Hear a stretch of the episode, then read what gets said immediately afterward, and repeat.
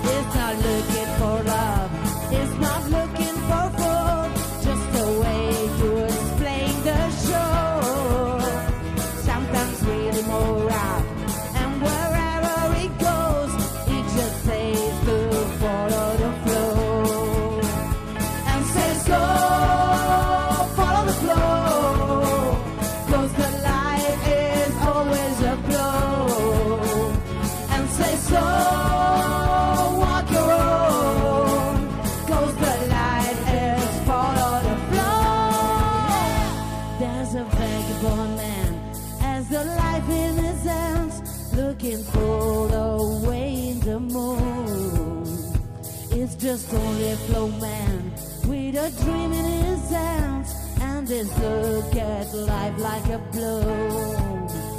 And says go follow the flow.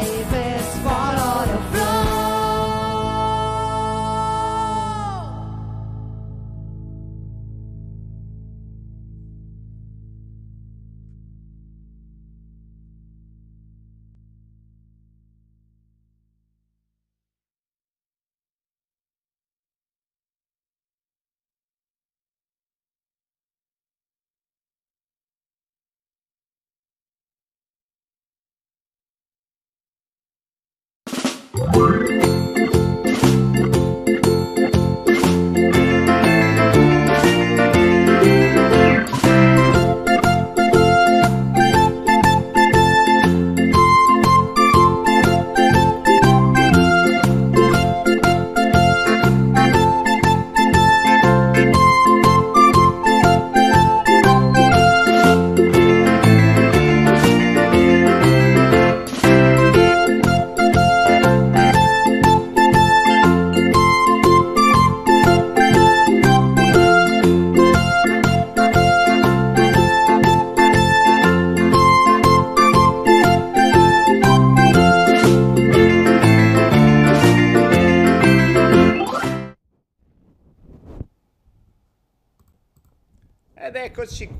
eccoci qua, eccoci qua. Buonasera, buonasera, buonasera a tutti. Benvenuti in questo 160 Follow the Flow del cos'è, martedì, giovedì, che giorno è oggi? Giovedì, non lo so, non ho idea. Boh, del 22 2020, 20 febbraio, sono già il 20 febbraio. Oh, il tempo passa, neanche me ne accorgo.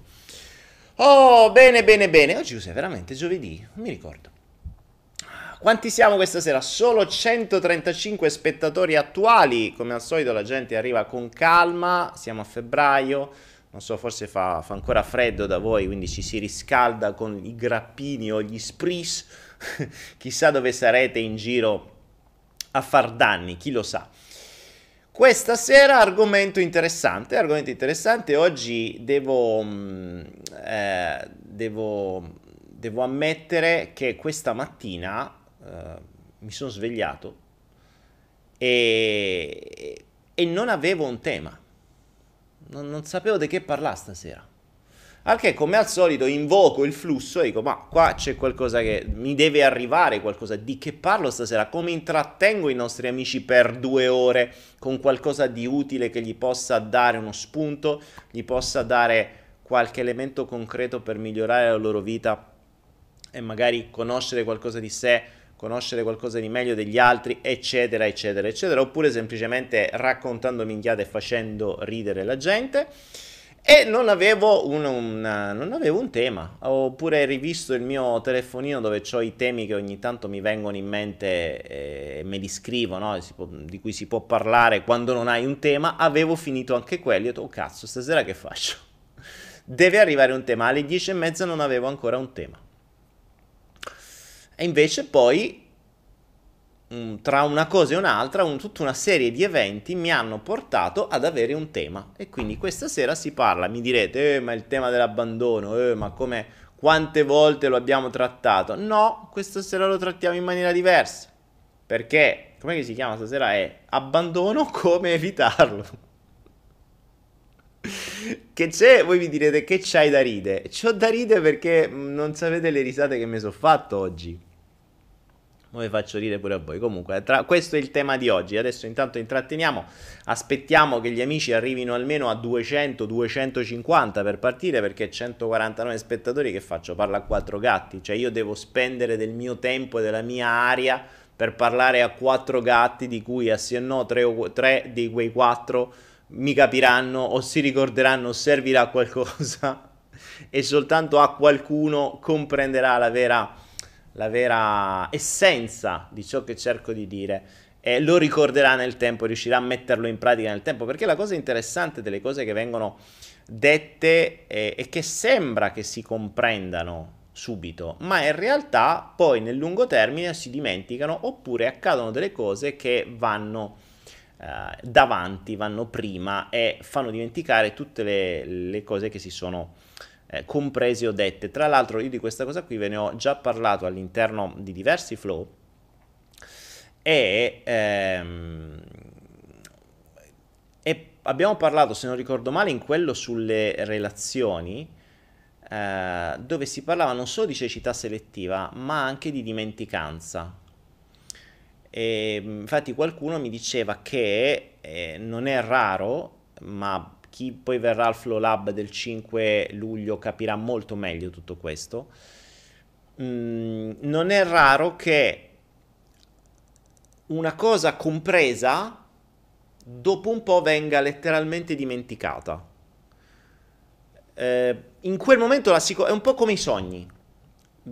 Questo perché, allora, i sogni, abbiamo avuto tutti esperienza dei sogni, no? In quel momento lo ricordiamo, ci svegliamo di botto, ah che sogno, oppure un incubo, ancora peggio, lo ricordiamo perfettamente, gli incubi in genere li ricordiamo, però un sogno bello lo ricordiamo, ci svegliamo magari tutti presi dal sogno, ah che bello, me lo devo scrivere, me lo devo ricordare, dopo domani lo racconto, ti riaddormenti, ti risvegli, manco ti ricordi che hai sognato. Questo accade, accade spessissimo. Mm, nella, nello stato di veglia accade una cosa molto simile accade una cosa molto simile perché in realtà nel momento in cui noi acquisiamo una comprensione è un po' come se entrassimo in uno stato di trance, per cui siamo attenti su quello che stiamo capendo, magari abbiamo capito qualcosa di noi, abbiamo avuto uno stato di illuminazione, abbiamo avuto quello che io chiamo nel salto quantico, che chiamo spesso anche dei flow, il classico momento oh cazzo, cioè quello in cui dici oh cazzo, ho capito, cioè ti svegli e hai preso una trambata in faccia hai capito qualcosa, cazzo lì l'hai capita, è chiarissima, è ben definita, hai unito il puzzle, hai messo tutte le figurine nel puzzle, tempo un po', puff, il puzzle va tutto a monte, devi ricominciare da capo. E non ricordi l'illuminazione di prima. In realtà questo può sembrare un po' assurdo ed è stata una delle cose che mi ha attanagliato la mente per anni e che non viene spiegato in, nessun, uh, in nessuna logica psicologica né di PNLismo né di, di fuffa reading o di fuffa healing.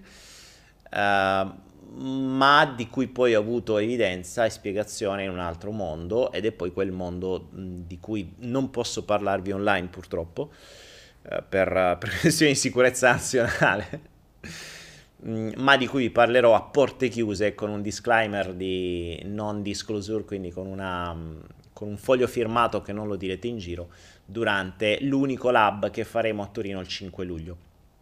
Per cui vi ricordo, tra l'altro i posti ci sono ancora, non sono tantissimi, mm, se continuerete a, ad aggiungervi probabilmente cambieremo sala e prenderemo una più grande, però sappiate che il 5 luglio a Torino c'è il lab e nelle i, se andate qui sopra, nelle i, adesso magari la, ecco, la, la, la regia tra un po' ci, uh, ci, um, ci, manda il link per uh, il flow live del 5 di, di luglio eh, potete ancora iscrivervi, potete fare una donazione a 47 euro in poi e assicurarvi il posto. E se potete venite, perché davvero vi darò degli spunti che vanno oltre ogni, grazie di Dio, veramente ogni, ogni spiegazione logica. Mm, probabilmente a molti di voi farò chiudere molti cerchi, esattamente come si chiusero a me quando ebbi quella rivelazione e poi da lì si è aperto un mondo. Tra l'altro rispetto a quello che abbiamo fatto nei lab di Torino e di Roma dell'anno scorso, eh, questo sarà un'evoluzione, cioè la base è quella, ma ci saranno le cose aggiunte di quest'anno, che ovviamente poi io per primo eh, noto di volta in volta e poi anche grazie alle cose che mi mandate voi e che eh, dei vari gruppi che hanno continuato a lavorare, quei pochi che hanno continuato la, a fare qualcosa. Detto ciò, siamo 200 spettatori. Ah, a proposito, ragazzi, eh, non c'entra niente, ma oggi ve lo voglio mh, riportare alla memoria, visto che appunto dicevamo il discorso della dimenticanza. È disponibile oggi e fino al 29 di febbraio, perché tra l'altro quest'anno febbraio è bisestile, un anno bisestile, quindi ha 29 giorni anziché 28, quindi abbiamo un giorno in più quest'anno, guadagniamo un giorno di vita. Ehm, vi ricordo che io ho creato quel corso per chi ha dei capitali fermi, diciamo sopra i 20-30 mila euro, fermi, cioè fermi in banca allo 0,1%. E questo corso ho, in questo corso ho messo tutte le mie eh, conoscenze per poter ottenere un raddoppio del capitale in 7 anni. Vuol dire che in, nell'arco di 7 anni invece di avere il 2-3% totale che vi darebbe una banca, potreste arrivare al 100%, ok? Mm, può sembrare una cosa assurda, in realtà non lo è perché basta avere un 10% annuale di interesse composto e potete raggiungerlo. Eh, questo corso che è molto impegnativo, mi ha impegnato diversi mesi di lavoro, diversi anni di studio e diversi, mh, mm, e diversi soldi spesi per evitare di farli spendere a voi, diverse decine di migliaia di euro perse in alcuni casi, eh, era stato messo a un prezzo discretamente alto per un motivo, uno perché c'è dietro un lavoro enorme, due perché determinate conoscenze devono andare solo a determinate persone, non a tutti, queste non sono conoscenze per tutti, anche perché se non avete capitali non ha senso, eh, e tre perché... Mh, mm, due no, era due, uno basta, era uno perché c'è un lavoro a Madonna e due perché quello. Ah, tre perché sempre aggiornato, quindi un lavoro che non finisce mai perché c'è sempre un aggiornamento che viene fatto anche su Telegram, eccetera. Che cosa è accaduto? In questi giorni è accaduto un, uh, un evento particolare su una delle piattaforme su cui si lavora dove mm, in questo corso io spiego come ottenere mediamente un buon 10% sul patrimonio, che vuol dire che un 10% appunto composto diventa un 100% in 7 anni.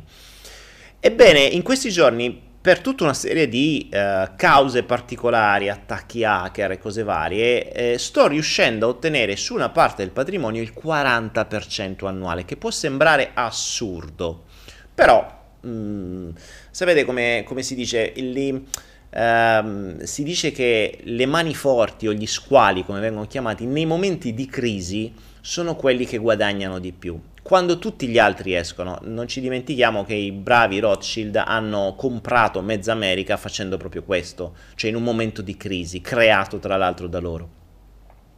Ecco, in questi momenti di crisi, mh, chi sa come funzionano le cose può entrarci mentre gli altri escono e può fare degli ottimi utili.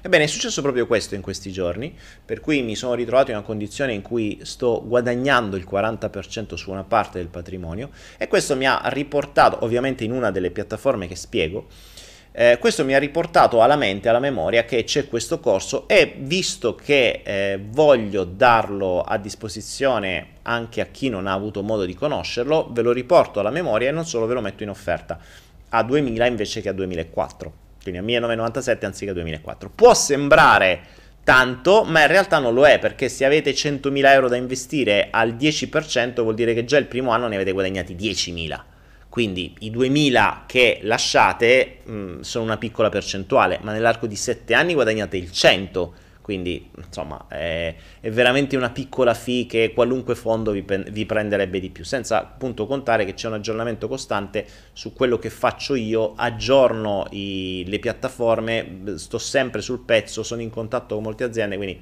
insomma è un lavorone che c'è dietro e soprattutto condivido con voi quello che faccio io all'interno del mondo finanziario. Eh, molti mi chiedono come fai a guadagnare visto che fai tutto gratis con le rendite da altre parti e le rendite eh, da patrimonio sono questo. Quindi, mh, come ho spiegato spesso nel Passion, la base è una cosa che si dovrebbe insegnare a scuola è appena puoi creati una base di denaro, cioè devi avere almeno 100-200 mila euro, poi campa di rendita Ovviamente devi prima saperli fare e poi saperli far rendere. Che saperli far rendere non è facile, perché la maggior parte della gente, come ero io prima, ero capace a farli ed ero capace a spenderli. Invece un denaro speso è uno schiavo regalato a qualcun altro. Invece i tuoi bravi servi, visto che ti fai un mazzo così per ottenerli, li devi tenere ben con te e farli lavorare per bene, così che tu poi non possa lavorare. Quindi tu prima lavori per il denaro, dopo il denaro deve lavorare per te, non devi lavorare tu per il denaro tutto il tempo. Quindi questo corso è stato fatto per questo. Se avete patrimoni fermi da più di 20.000 euro, vi dico più di 20.000 euro perché ha un senso, perché investire poco, se avete poco da investire prendete il corso quello da 137 euro che è ancora in offerta e quello va benissimo, mm, vi dà un 6,5, 7, 8% e va bene. Eh, questo invece è per patrimoni più grandi, un po' più, un, po', un bel po' più ampio ma molto più ampio perché vi apre un mondo che probabilmente non conoscete e vi dà tutte le dritte e le direttive per poter investire in una certa maniera, soprattutto tra l'altro su altri uh, su altri mm, su altre cose, insomma. Allora, allora, allora, vediamo intanto che cosa è accaduto. Pat- Erminia Iannone. Erminia, mi sbaglio o non ti vedo online da illo tempore?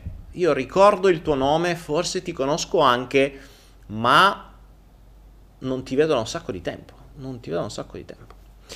Uh, vediamo. Io sono nel zona 80. Ok, voi vi state organizzando per il coso. Ok, faccio mm, tappa unica a Torino. Sì, eh, sì, ragazzi, faccio tappa unica a Torino per il Flow Lab. Purtroppo Roma non c'era la sala disponibile, quindi non ce l'ho fatta. Io fondamentalmente vengo in Italia per i miei genitori. Uh, quindi starò lì, mh, mm, vengo per fare altri giri, ma probabilmente non sarò neanche in Italia. Per cui nei pochi momenti in cui ci sarò cercherò di organizzare, cioè cercherò, no, devo organizzarlo sta cosa a Torino, cioè il 5 ci sarò, costi quel che costi ci sarò e, eh, e, ci incontreremo tutti assieme, avremo un modo voi per conoscervi, io per conoscere voi, io per raccontarvi un po' di cose, ridere, scherzare, riflettere, lavorare assieme su questa, questo nuovo mondo che purtroppo non posso spiegare online, poi capirete perché. E, ehm, e quindi ci incontreremo lì e ci divertiremo là.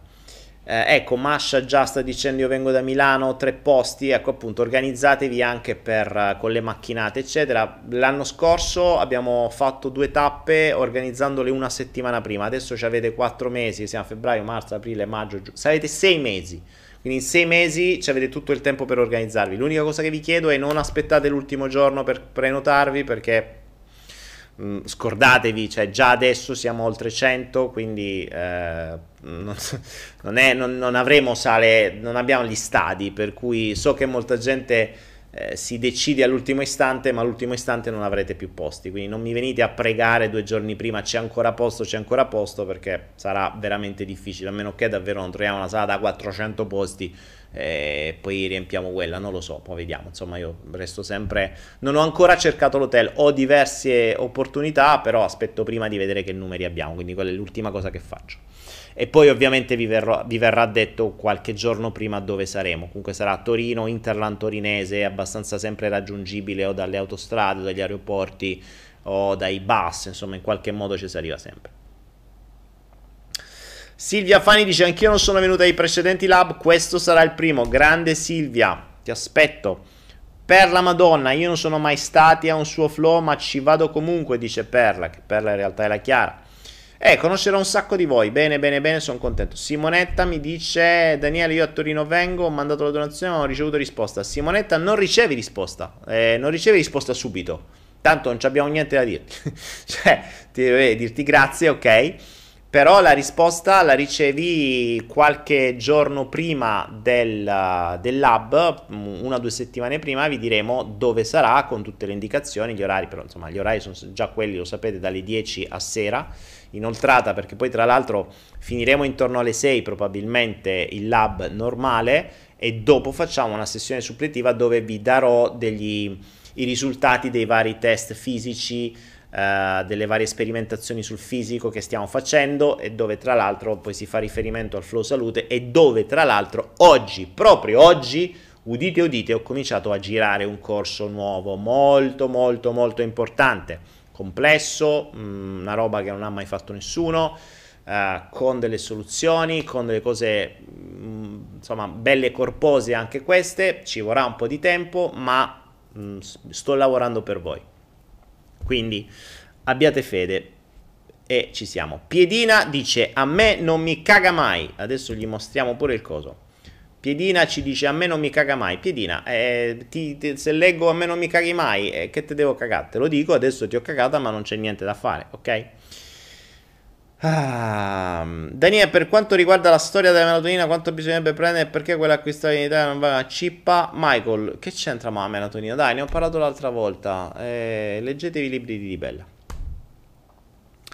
Oppure Michael, scrivimi in privato e ti dico un po' di cose. Dai, ok. Bene, bene, bene. Fabiola, oh, anche Fabiola Boscolo. Ciao Fabi, da quanto tempo? Uh, Perla, Chiara, quando il prossimo Flow Life? Mm, quando sarà il momento? quando sarà il momento spererei la prossima settimana, ma la vedo dura. La vedo dura perché sto preparando un po'. Il Flow Life non è una roba che mm, ti arriva a flow, è, deve essere un attimo preparato perché quando parli su, di salute devi dare delle cose un po' più specifiche, non è che puoi canalizzare. Eh, quindi mh, va un po' più studiato, c'è uno studio dietro e sono tutti studi che io non ho, per cui non è una cosa che posso canalizzare dalla mia esperienza, è un'esperienza che sto facendo adesso, quindi sono, sono studi, test, esperimenti che stiamo facendo adesso e che vi riporto di volta in volta, quindi ci vuole un po' di tempo. Eh, se non è la prossima settimana, spero l'altra ancora di riuscire a farlo. Spero, eh, perché mh, mm, dipende. Oggi sono ripreso a girare, però tra, giri, tra, tra giramenti e montaggi ce ne vuole. Non è per niente facile eh, girare un corso di un certo tipo. Poi sapete, io sono abbastanza... Uh, sono abbastanza, mm, come dire, mh, mm, rompicoglioni sui corsi, quindi deve essere fatto bene. Per cui mi basta un problema audio e lo devo rifare, mi basta che una cosa non mi piace e la devo rifare, quindi ci metto veramente tanto tempo, però poi avete visto che quando vi do della roba, del materiale, ha un senso. Eh, vedete i miei master in... Uh, in, uh, in, mentalità finanziaria gratuiti, vedete i master in PNL, vedete che trovate anche in parte gratis su pnl.gratis, il master in lettura veloce, tutto quello che gli altri vi danno un sacco di soldi, trovate tutto gratis su Anaera, www.anaera.net. Lello mi dice quando tornerai a parlare di criptovalute? Eh, bella domanda, mm, ci sarebbe da parlare che ultimamente si sta muovendo tanto. Potrei fare uno speciale cripto, magari un, insomma, un giorno che non c'entra niente. Vediamo, dai, vediamo. Vediamo come va, vediamo come va. Bene, 240 spettatori attuali. E we go, possiamo parlare, possiamo iniziare a parlare di abbandono.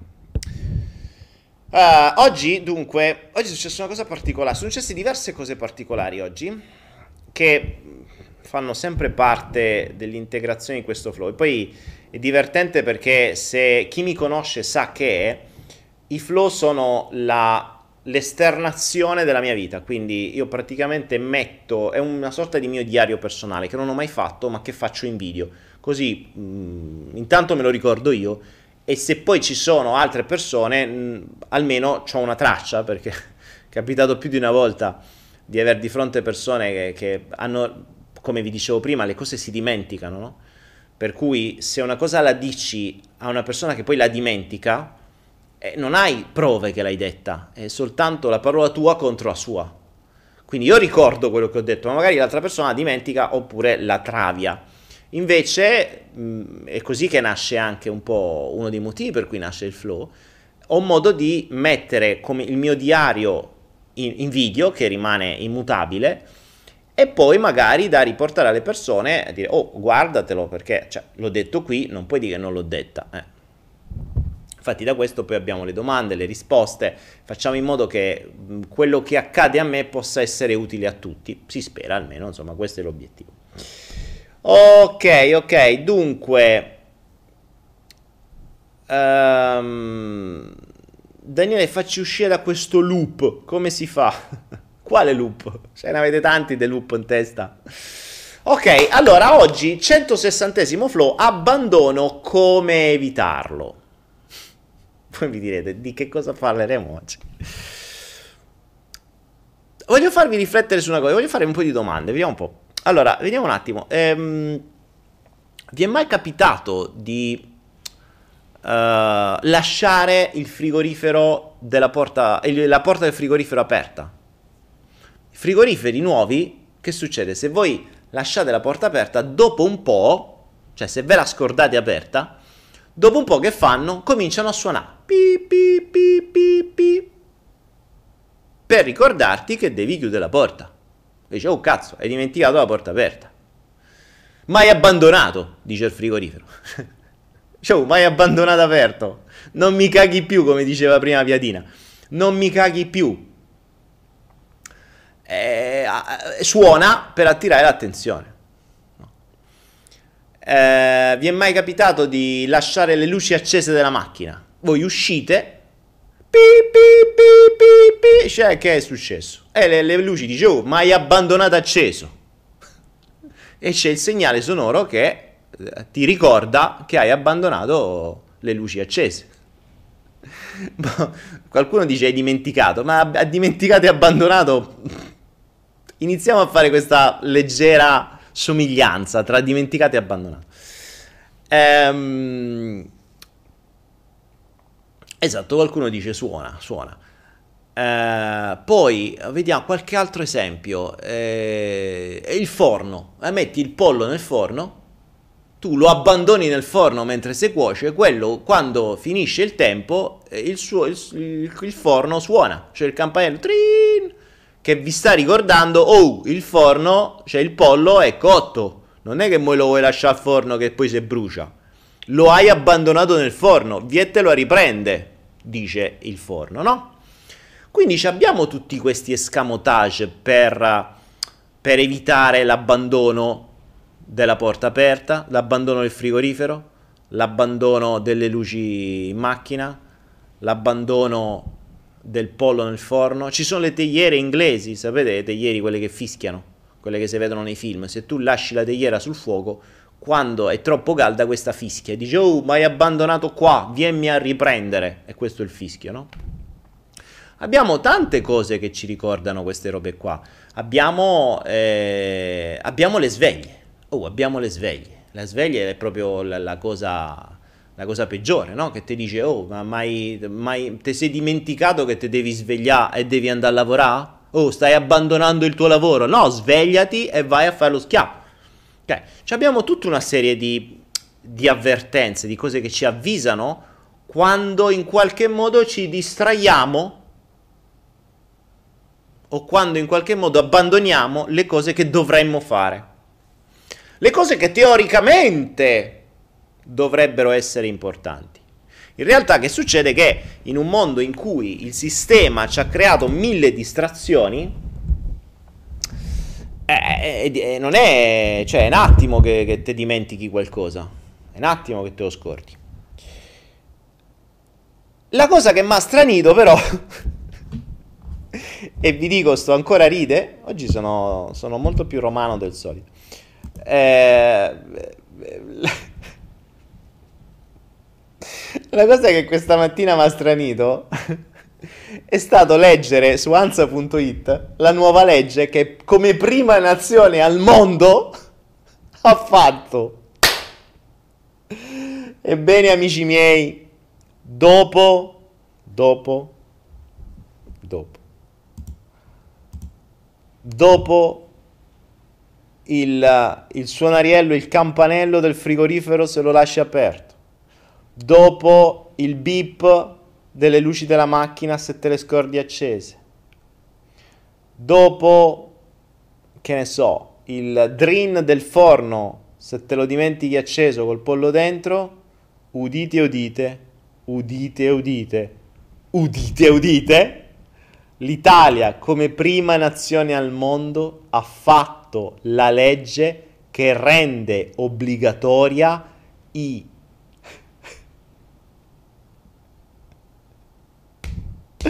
che rende obbligatoria dal 18 di novembre, scusatemi, dal 7 di novembre, ma non ce l'hanno fatta ad adeguare tutto e l'hanno spostata fino al 6 di marzo, per cui avete qualche altro giorno per adeguarvi. Hanno reso obbligatori, se siete dei genitori che hanno dei bimbi sotto i 4 anni, hanno reso obbligatorio il seggiolino anti-abbandono, che se cazzo ti dimentichi tuo figlio in macchina, deve suonare e devi dire oh, te sei scordato tuo figlio.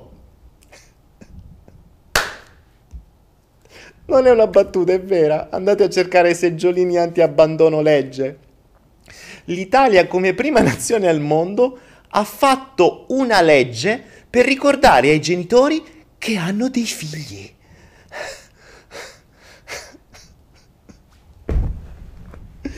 Non ci credo. Non solo, è, è, la cosa bella è, aspetta, come funziona il seggiolino anti-abbandono? Le regole per un seggiolino anti-abbandono con la certificazione, perché se un seggiolino che ti costa tra i 90 e le dubbi 8,5, eh, cioè tra 90 e 250 euro, però bisogna dirlo, l'Italia, tanto di cappello, eh, ti ha fatto una legge, però ti dice, eh, però ti do anche un bonus di 30 euro. Cioè, mo, tu, se hai un figlio che ha 3 anni e 10 mesi, che cazzo fra due mesi fa 4 anni, tu ti devi adeguare perché se te piamo, te famo un culo così è sicuro, mo faranno tutti i controlli perché poi si divertono a fare multe. Te, se non c'hai il seggiolino anti-abbandono che devi spendere 250 euro per due mesi, sei fottuto. Mo, ehm, come minimo tuo figlio l'abbandoni a casa, fai prima, cioè così almeno non me incula. Cioè, che poi Vedrete che la prossima sarà la culla anti-abbandono a casa, perché il problema è se, se abbandoni tu fio in macchina, ma se l'abbandoni direttamente a casa? Eh, se te lo scordi? Eh. Cioè, come dopo puoi scordare a macchina, dopo puoi scordare a casa. E giuro che conosco gente che ha traumatizzato i figli perché se l'è scordata a casa. Cioè, sono usciti tutti e dopo un po' di tempo hanno detto, oh, mi fiondo sta? Oh, oh, come? Oh, ma come non l'hai preso tu? Oh, no, come l'hai preso tu? Oh, ma tua sorella, non hai visto che non c'avevi nessuno a fianco? Oh, oh, oh e hanno traumatizzato il bambino. Quindi, ehm, eh, cioè, capite? Quindi probabilmente il prossimo passaggio è la, la, la, la culla anti-abbandono a casa che suona se tu chiudi la porta. Però qual è la cosa bella? Che il, il seggiolino anti-abbandono deve avere determinate caratteristiche. Uno, quando tu metti il bambino sopra, deve suonare e dire, oh, mi sono accorto che il tuo bambino è stato messo sopra, cioè io funziono. Se si sta a scaricare la batteria, deve suonare per dire, oh, se sta a scaricare la batteria, sappi che se metti tuo figlio sopra mentre la batteria scarica e l'abbandoni, io non posso suonare. E poi è un casino, perché perché sto, sto, sto coso qui è stata creata questa legge per evitare i morti e l- i, i, cosi, i rischi di soffocamento dei bambini che vengono lasciati in macchina al sole mentre la mamma o il papà stanno in giro a farsi i cazzi propri perché se lo scordano. Il che lo so che sembra aberrante, ma se ci hanno fatto una legge vuol dire che eravamo arrivati a un livello devastante. Perché capisco, insomma, però. Ora. Eh, eh, quindi devi avere. Tu metti il bambino, fa beep, vuol dire che l'hai preso. Poi che succede?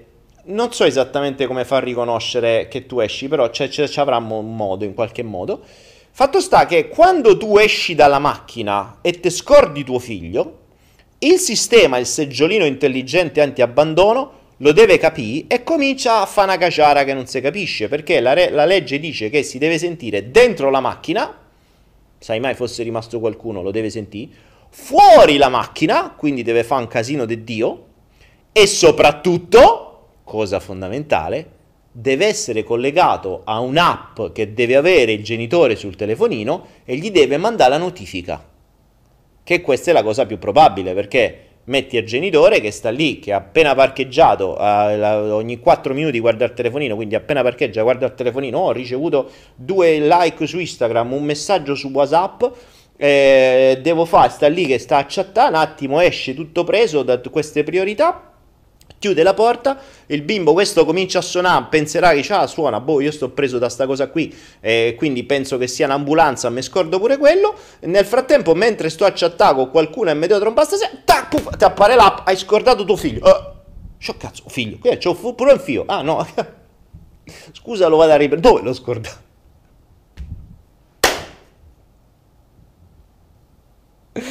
Ma dove siamo arrivati? Cioè ci deve essere una legge per ricordare che hai un figlio. Ragazzi, c'è gro- dov'è quello? C'è grossa crisi. Dov'è? C'è... Dov'è quello? È sparito quello. C'è grossa crisi, ragazzi. C'è vera... Non sappiamo più quando stiamo andando su questa terra. Quando stiamo facendo su questa terra.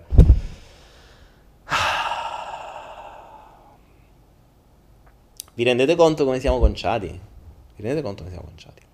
Ora, perché tutto questo sull'abbandono? Perché questo mi dà lo spunto per, mm, per porre l'attenzione a un livello leggermente diverso.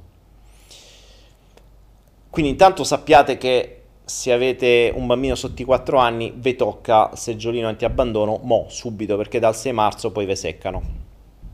Però avete il bonus di 30 euro come credito d'imposta, eh? cioè ve lo scalate dalle tasse, quindi dovrete pure pagare il commercialista per fare sta cosa che vi farà pagare di più, solo per, per, per riempire il quadro per avere i crediti d'imposta, quindi gli lasciate il commercialista. Però, vabbè, insomma, è figo come, come, come propaganda pubblicitaria il fatto che questo governo vi ha dato leg- una legge che veleva 3 piotte, ma ve ne dà 30 come credito d'imposta, ma va bene prescindere da questo, diciamo che la cosa aberrante è che qualcuno si debba spendere per fare una legge per ricordare ai genitori di avere un bambino. Ora, io mi domando e dico, se è stata fatta una legge, probabilmente ce n'è stata una necessità, cioè saranno stati un po' troppi casi ultimamente di bambini abbandonati con rischio di soffocamento o morti cotti in macchina. Un po' come il pollo al forno, hanno detto, e che cavolo, vedete che abbiamo i forni che ti avvisano quando è cotto, non dobbiamo avere la macchina che ti avvisa quando tuo figlio è cotto? Eh, almeno quando inizia la cottura. Quindi ma- il seggiolino anti-abbandono è fatto per avvisarti che la cottura è iniziata di tuo figlio e tu la poi decidi se cuocerlo fino alla fine e levartelo dalle palle oppure andarlo a prendere ed evitare di cuocerlo quel giorno. E, ehm, quindi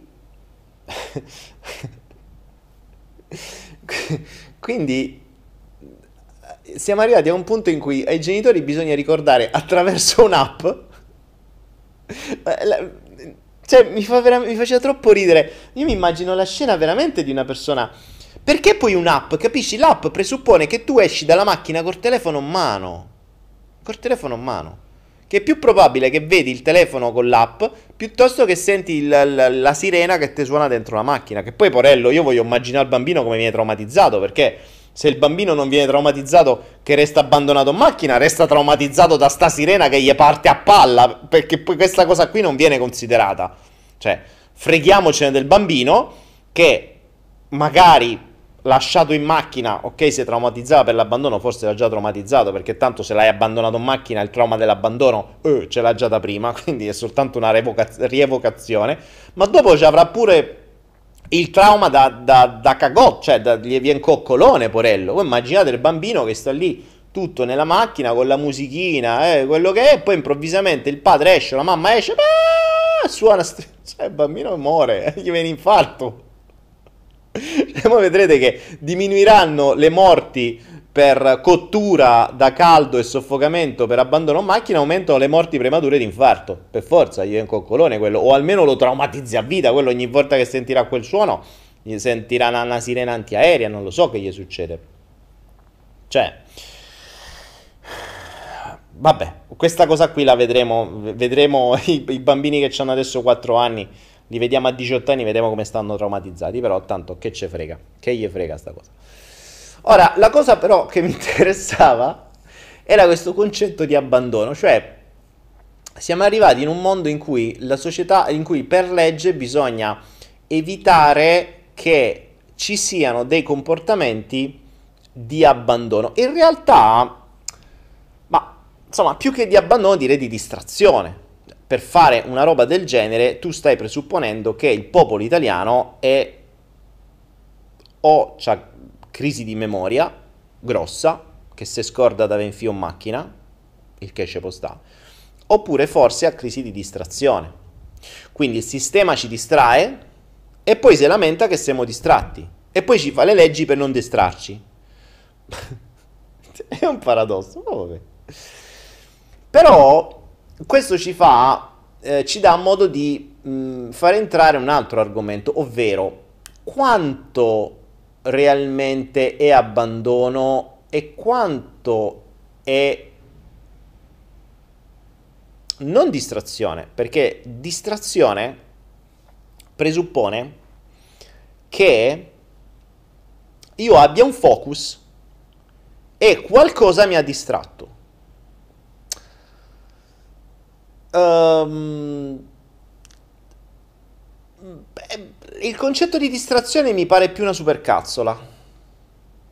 Passatemi il termine, una supercazzola mi sem- mi, per non dire una dissonanza cognitiva, ma proprio una super, cioè una presa per il culo. Perché prendiamo i nostri avi, cioè le scimmie, la nostra razza, eh? Cioè, uh, qui abbiamo la fortuna di avere scimmie vicino. Ora, guardate il comportamento di una mamma verso il cucciolo. Il cucciolo sta letteralmente sempre attaccato a lei. Sempre. E non è che perché la mamma vede la banana se scorda il cucciolo. No, se lo porta dietro. Tanto che addirittura mi è capitato tempo fa, e da qualche parte devo avere anche la foto, di vedere una mamma che aveva un cucciolo morto, quindi aveva ancora, era praticamente tutto reinsicchito, ma continuava a portarlo sempre con sé. Quindi una delle mani, loro hanno le due mani e anche i due piedi prensili, quindi possono usare anche i piedi per aggrapparsi. Quindi una delle due mani era occupata per tenere sempre il cucciolo con sé, per quanto morto. Ancora continuava a portarselo con sé e non si distraeva mica, eh?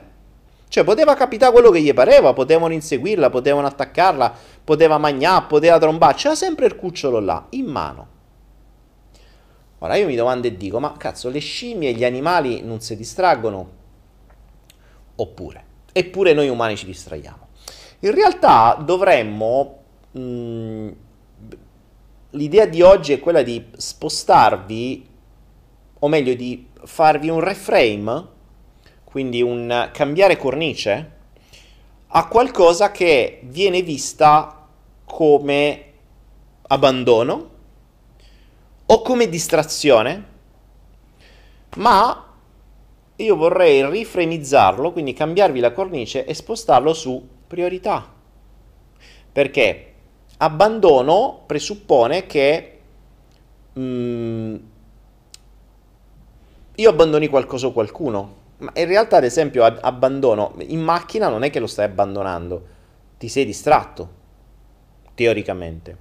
Attenzione, buona parte dei, dei problemi di abbandono nascono per un evento, spesso e volentieri un evento cardine, quindi un evento genesi, dove i genitori si sono dimenticati del bambino.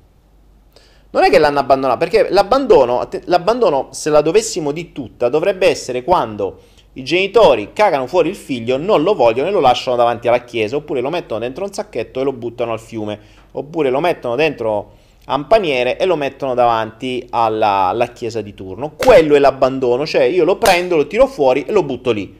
Non ne voglio più sapere. Quello è abbandono vero, ok? Tutti gli altri non sono abbandono, non sono abbandono perché se tu stai con i tuoi genitori e te se scordano a casa mentre escano, oppure te scordano nel bosco mentre loro tornano a casa, oppure te scordano in autogrill e ripartono, quello non è abbandono, non l'hanno fatto volutamente. Perché poi quando se ne accorgono te vengono a ricercare. Lì siamo in un problema di teorica distrazione. Teorica, teorica distrazione. Perché appunto l'abbandono è quando te lasciano, ma buona parte delle, delle, delle problematiche di abbandono che poi spesso e volentieri mh, creano accettazione, creano il bisogno di accettazione o creano uh, la paura del rifiuto, nascono da delle dimenticanze.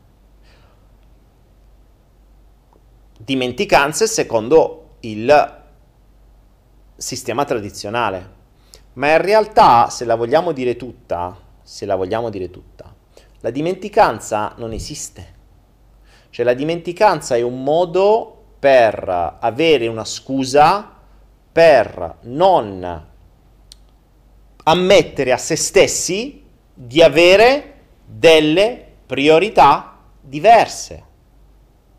Ricordatevi, l'ho detto mille volte, sono le nostre azioni che determinano le nostre direzioni. Sono le nostre azioni che ci fanno capire quali sono le nostre priorità. Lo spiegavo all'interno del corso sulle relazioni. Se voi volete conoscere una persona, osservatela in mille contesti, senza dire niente. E osservate come si muove quando è libera di muoversi. E lì capirete quali sono le sue vere priorità, non quelle che vi ha detto, perché a chiacchiere siamo tutti bravi. Ma come ci si comporta quelle sono le vere priorità. E soprattutto come queste priorità fanno dimenticare tutte le altre. Non sono dimenticanze, sono priorità maggiori. Di questo abbiamo tutti evidenza. Eh, quando qualcosa va in priorità, voi non la dimenticherete mai. Mai. Se voi avete la cultura oppure avete la fisima del fisico e dovete andare in palestra due volte a settimana e per voi questa cosa è importante, voi non ve lo scorderete mai. Non ci sarà mai una cosa che dice, oh cazzo mi sono dimenticato, stavo facendo una cosa così interessante che mi sono dimenticato di andare in palestra. Perché se fosse così, quella cosa più interessante era la vera priorità, più della palestra. Quindi non c'è la dimenticanza verso qualcosa, c'è la priorità maggiore verso un'altra. E la priorità maggiore mostra la direzione della persona. Io direi, come consiglio di oggi, di toglierci dalla testa la parola dimenticanza. Cioè io non dimentico qualcosa, semplicemente metto in priorità qualcos'altro. Quindi dovrei ammettere a me stesso che non ho dimenticato di fare il bucato, non ho dimenticato di andare a prendere mio figlio a scuola, non ho dimenticato di far chissà che. Ho messo come priorità qualcosa di diverso. Quindi sono con le amiche o con gli amici, mi sto divertendo talmente tanto perché eh, divertimento, accettazione, goliardia, il che che, e mi dimentico di andare a prendere mio figlio a scuola non è che hai dimenticato tuo figlio a scuola. La priorità, amici, divertimento, piacere, mangiate, fumo, sesso e rock and roll è maggiore di tuo figlio, che è una priorità inferiore.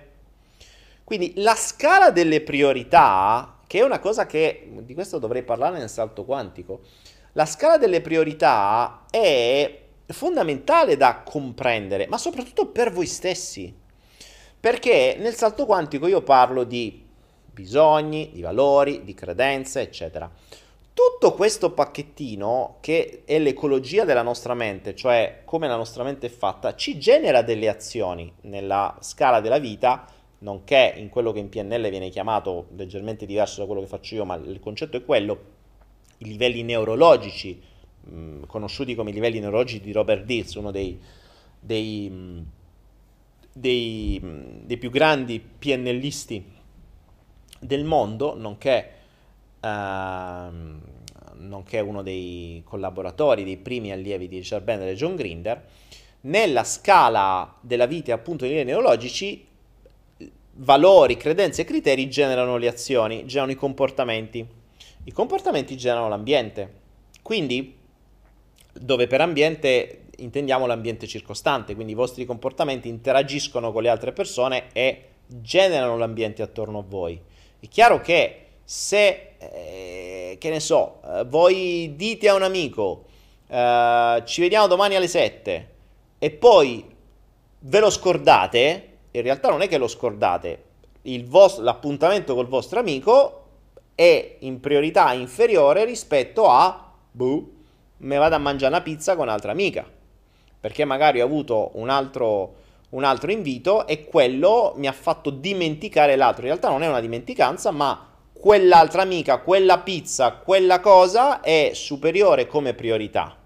Ecco, se ci togliessimo logica, il concetto delle dimenticanze e mettessimo una, li- una scala di priorità, per noi sarebbe molto più facile capire noi stessi. Ovviamente per fare questo dovremmo liberarci dal senso di giudizio su noi stessi perché potremmo comprendere che le nostre priorità potrebbero essere eh, non politically correct, cioè non giudicabili bene dalla società. È il caso di moltissime mamme o padri che i figli in priorità ce l'hanno zero, cioè più se lo levano dalle palle meglio è. Brutto da dire, ma è così. Ecco, se gli stessi genitori si rendessero conto di questo, sarebbe molto più facile perché la prima fase della crescita è ammettere le cose a se stessi. Perché finché noi diciamo no, vabbè, ma è perché, è perché quella cosa lì, no, perché tu hai detto, no, perché tu hai fatto. E allora, se spostiamo sempre tutto fuori, non ci prendiamo la responsabilità di ciò che siamo, non capiremo mai. È difficile dire voglio crescere non ammettendo come si è fatti da un'osservazione oggettiva. Non solo, ma la lista delle priorità, quindi che cosa è realmente prioritario per noi come azioni, eh? perché i bisogni ci danno una visione abbastanza generica, i valori ce ne danno un'altra ancora più generica, le credenze ci danno un'altra visione generica, ma le azioni concrete sono le uniche cose che portano bisogni, valori e credenze nella realtà quotidiana. Quindi tutta quella teoria fatta di nominalizzazioni, accettazione, abbandono, riconoscimento e poi valori, successo, eh, sesso, denaro mm, e poi le credenze, eh, io valgo, io non valgo, io sono figo, io non sono figo, io esisto, io non esisto tutta sta marasma di nominalizzazioni, dove per nominalizzazioni dice, ricordiamo sempre tutto ciò che non si può mettere dentro una cariola, da tutto sto casino, concretamente nella vita di tutti i giorni, si esplicita con le azioni.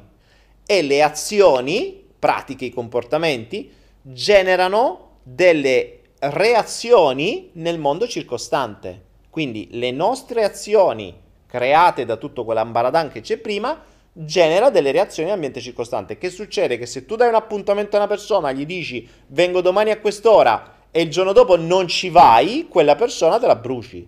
O perlomeno da quella persona tu non vieni più creduta. O non vieni più creduto. Ovvio. Quindi poi non ti puoi lamentare, eh scusa mi sono dimenticato. No, non ti sei dimenticato, hai fatto qualcos'altro che era maggiormente prioritario. Ricordatevi, non esiste dimenticanza su qualcosa che vi piace davvero, che per voi è realmente, non, che, non solo che vi piace, che per voi è davvero importante. È prioritario perché può essere anche prioritario qualcosa dolorosa, quindi un allontanamento dal dolore. Però prioritario. Accettare, quindi scambiare la parola, il concetto di distrazione con il concetto di priorità vi dà, secondo me, un salto evolutivo verso voi stessi non indifferente. Mm, potete anche non dirlo agli altri, scorretto, però potreste non dirlo perché potrebbe non essere accettato. Cioè dire eh, a una persona, guarda, per me tu sei la persona più importante della mia vita, a patto che non mi venga fuori un brufolo, perché se mi viene fuori un brufolo, guarda, tu non ti cago più e mi devo levare il brufolo. Oppure eh, che ne so, eh, no, no, no, io prendo un cane perché per me il cane è fondamentale e lo amo, lo adoro, eccetera. Poi vi fidanzate e il cane voi scordate a casa. Ma ehm, di queste robe qui io ovviamente vi parlo per, uh, per esperienza, per, cioè conosco genitori che, che ne so, con i bambini piccoli a casa li hanno mollati là giorni e notti intere perché dovevano andare a trombare genitori separati. Quindi capisci bene che il trombare, quindi il mio piacere personale, viene prima di i miei figli a casa da soli per 24-48 ore da soli. Può succedere qualunque cosa? Boh, sti cazzi. Cazzi lo... Non ci penso proprio. Cioè, me li ricordo quando torno che ho dei figli. Eh, capita, eh, ne ho sentite di queste robe. Ne ho sentite tante, questo è uno dei tanti casi, ma mm, ne ho sentite tante. Quindi ovvio che questo è difficile da ammettere, però sarebbe più corretto ammetterlo a se stessi, perché se no la nostra crescita non la faremo mai. Cioè non potremo mai partire non potremo mai partire da un raccontarcela noi e crescere. La base primaria è conoscere come siamo fatti, ammetterlo e una volta che l'hai ammesso, lo, lo, una volta che lo ammetti puoi, puoi estrarlo, perché sai cosa andare a vedere. Nel momento in cui sai cosa andare a vedere, puoi tirar fuori i vari comportamenti, le varie modalità che hai dentro di te, cosa lo innesca, cosa non lo innesca, cosa viene prima, cosa viene dopo. Dalla lista delle priorità diventa più utile anche rapportarsi con gli altri, perché si diventa più coerenti. Ricordatevi che le priorità non conosciute rendono incoerenti. Perché appunto tu puoi dire vengo fra un'ora e poi te ne scordi completamente.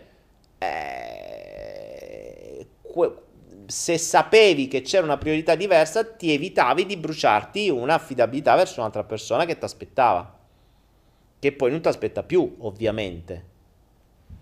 Eh, quindi mh, la lista di priorità vi permette di essere molto più coerenti. La, l- il non sapere le vostre priorità vi rende incoerenti.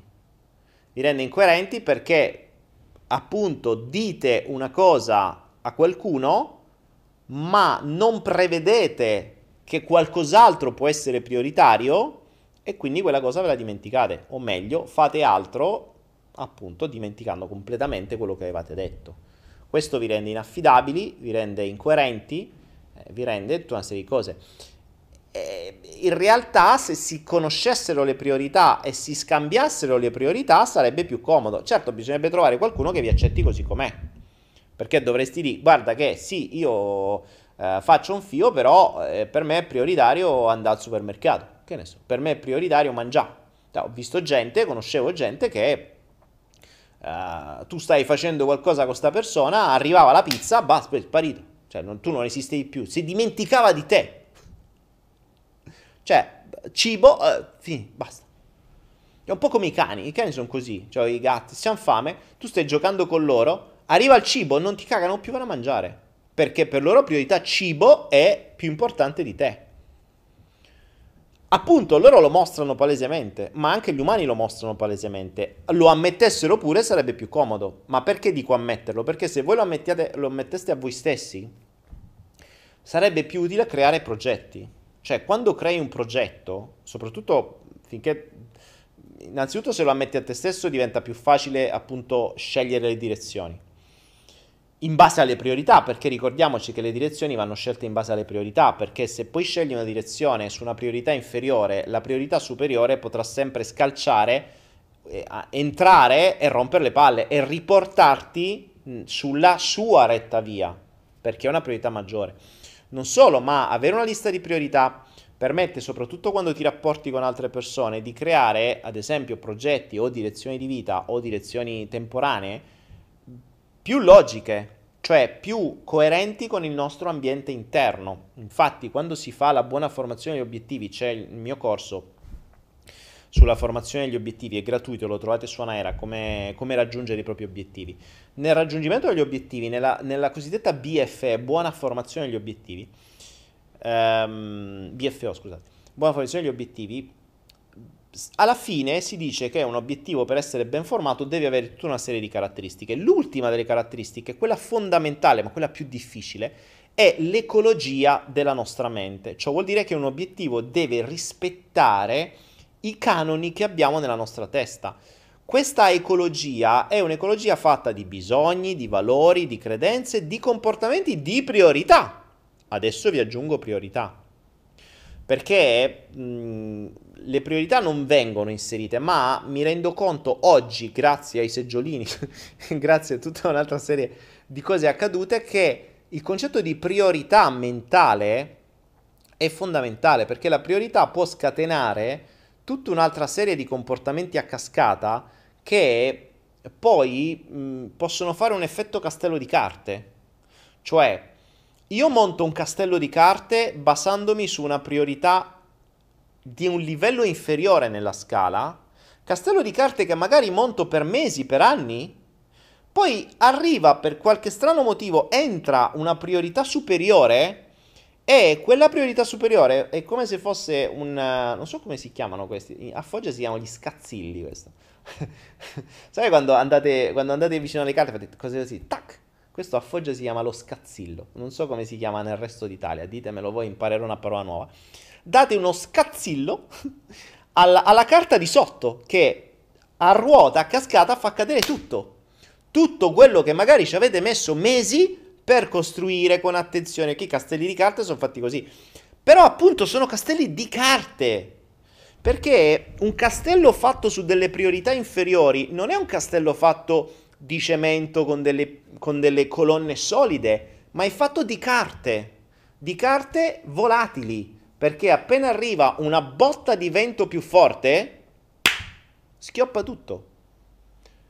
Eh, allora anche per correttezza nei confronti delle persone con cui magari fate progetti. Ma sapete quante volte mi è capitato in passato di creare delle società con dei soci, più di una volta, con dei soci che in quel momento magari erano single oppure avevano una relazione stabile eh, in cui la, mh, mm, la, mh, mm, la persona con cui stavano aveva le sue giuste attenzioni, punto.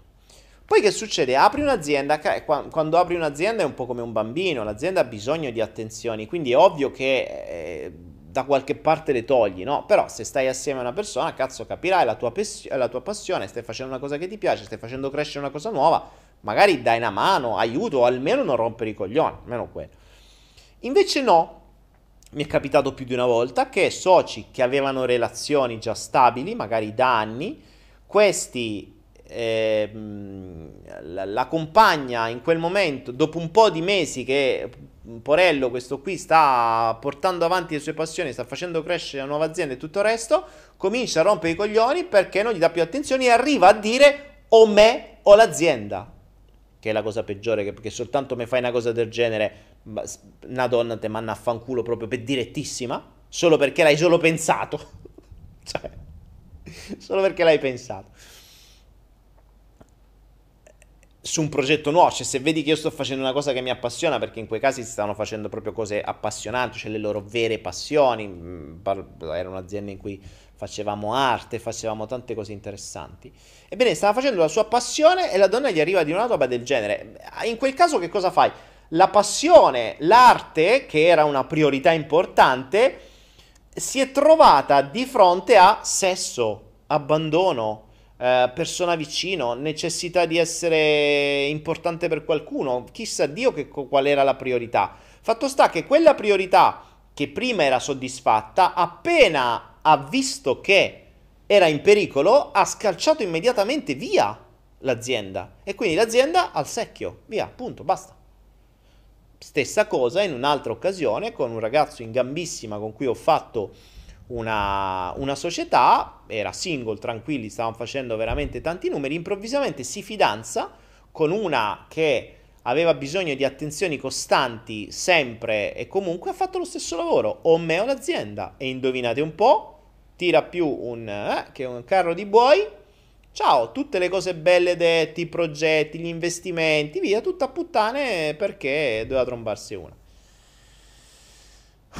Cioè, ditelo prima, cazzo, quando si fanno gli accordi, perché io dico ci vogliono i contratti, però anche i contratti non servono, per questo esistono gli avvocati, perché uno fa un contratto che in quel momento è prioritario, poi cambiano le priorità del contratto se ne sbatte. È lo stesso eh, motivo che l'assurdità del matrimonio, per esempio, no? Cioè il matrimonio, se io sto bene con una persona, perché devo mettere il governo a ratificare il fatto che io sto bene con una persona? Non ha senso. Cazzo c'entra? È come per dire, io vado in un ristorante, mi piace la matriciana che magno, allora devo ratificare questa cosa e dico, signori, scusate, voglio un atto, mandatemi un ufficiale giudizio, un ufficiale pubblico, perché io devo ratificare davanti a due testimoni che questa matriciana che ho magnato qua è veramente buona, mi piace, io qua ci ritorno. Oh, io scrivo qui che ritorno a mangiare sta matriciana, io mi impegno a tornare, lui si impegna a farmi la matriciana sempre nella stessa maniera. Forza ufficiale davanti a testimoni, ci scambiamo eh, una forchetta e, e ratifichiamo. Perché non c'è sta roba? Eh? Eppure vi garantisco che ci sono persone più fedeli ai ristoranti che a moglie e mariti, eh? È strana sta cosa, brutto da dire, però esiste. Tanto che per andare al ristorante, sempre allo stesso ristorante, non hai bisogno di un contratto, per fare matrimonio e per stare con una persona, sì, drammatica, veramente drammatica. Per cui ehm, è particolare. I, matrimonio, i, matrimonio, I contratti esistono per questo motivo, perché ci sono tutta una serie di regole che in quel momento tu leggi, accetti e capisci nel pieno della, respons- del, della, della tua facoltà mentale, la capisci, la scrivi, la sottoscrivi, in quel momento ti impegni poi cambiano priorità e a posto, butti tutto al secchio. E lì ci stanno gli avvocati, eccetera. Per cui, aspetta, mi sto congelando. La voce rauca dal freddo, bevo un attimo. Bevo un attimo con la mia fantastica bottiglia H2 che ho ricaricato, eh, vedete adesso come fa l'effetto...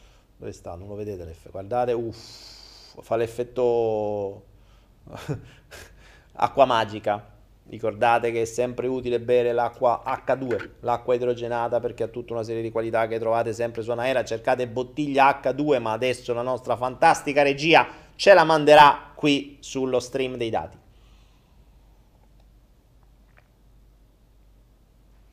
Ah. Oh, adesso sentite come l'acqua idrogenata mi ha schiarito il gargarozzo. Chissà se c'è la Gargarozzo Girl in linea. C'è la Gargarozzo Girl in linea. Adesso mi odierà. Se c'è la Gargarozzo Girl in linea mi manderà un massaggio su Telegram. Bastardo. Sicuro. Oh, vediamo che cosa, che cosa mi dite intanto. Vediamo se siete d'accordo o meno con quello che sto dicendo. Ricordando sempre il fatto che voi siate d'accordo o meno, non me ne può fregare di meno. Però è inteso nel senso che vi do ragione, qualunque cosa credete, io come al solito non ho la verità, è una mia esternazione di fatti miei e di osservazioni mie della mia vita e di osservazioni dell'Anza che mi porta la legge sui seggiolini e mi fa ridere ogni volta che la leggo, perché ce l'ho ancora qui, ogni volta che leggo seggiolino anti-abbandono mi viene da ridere.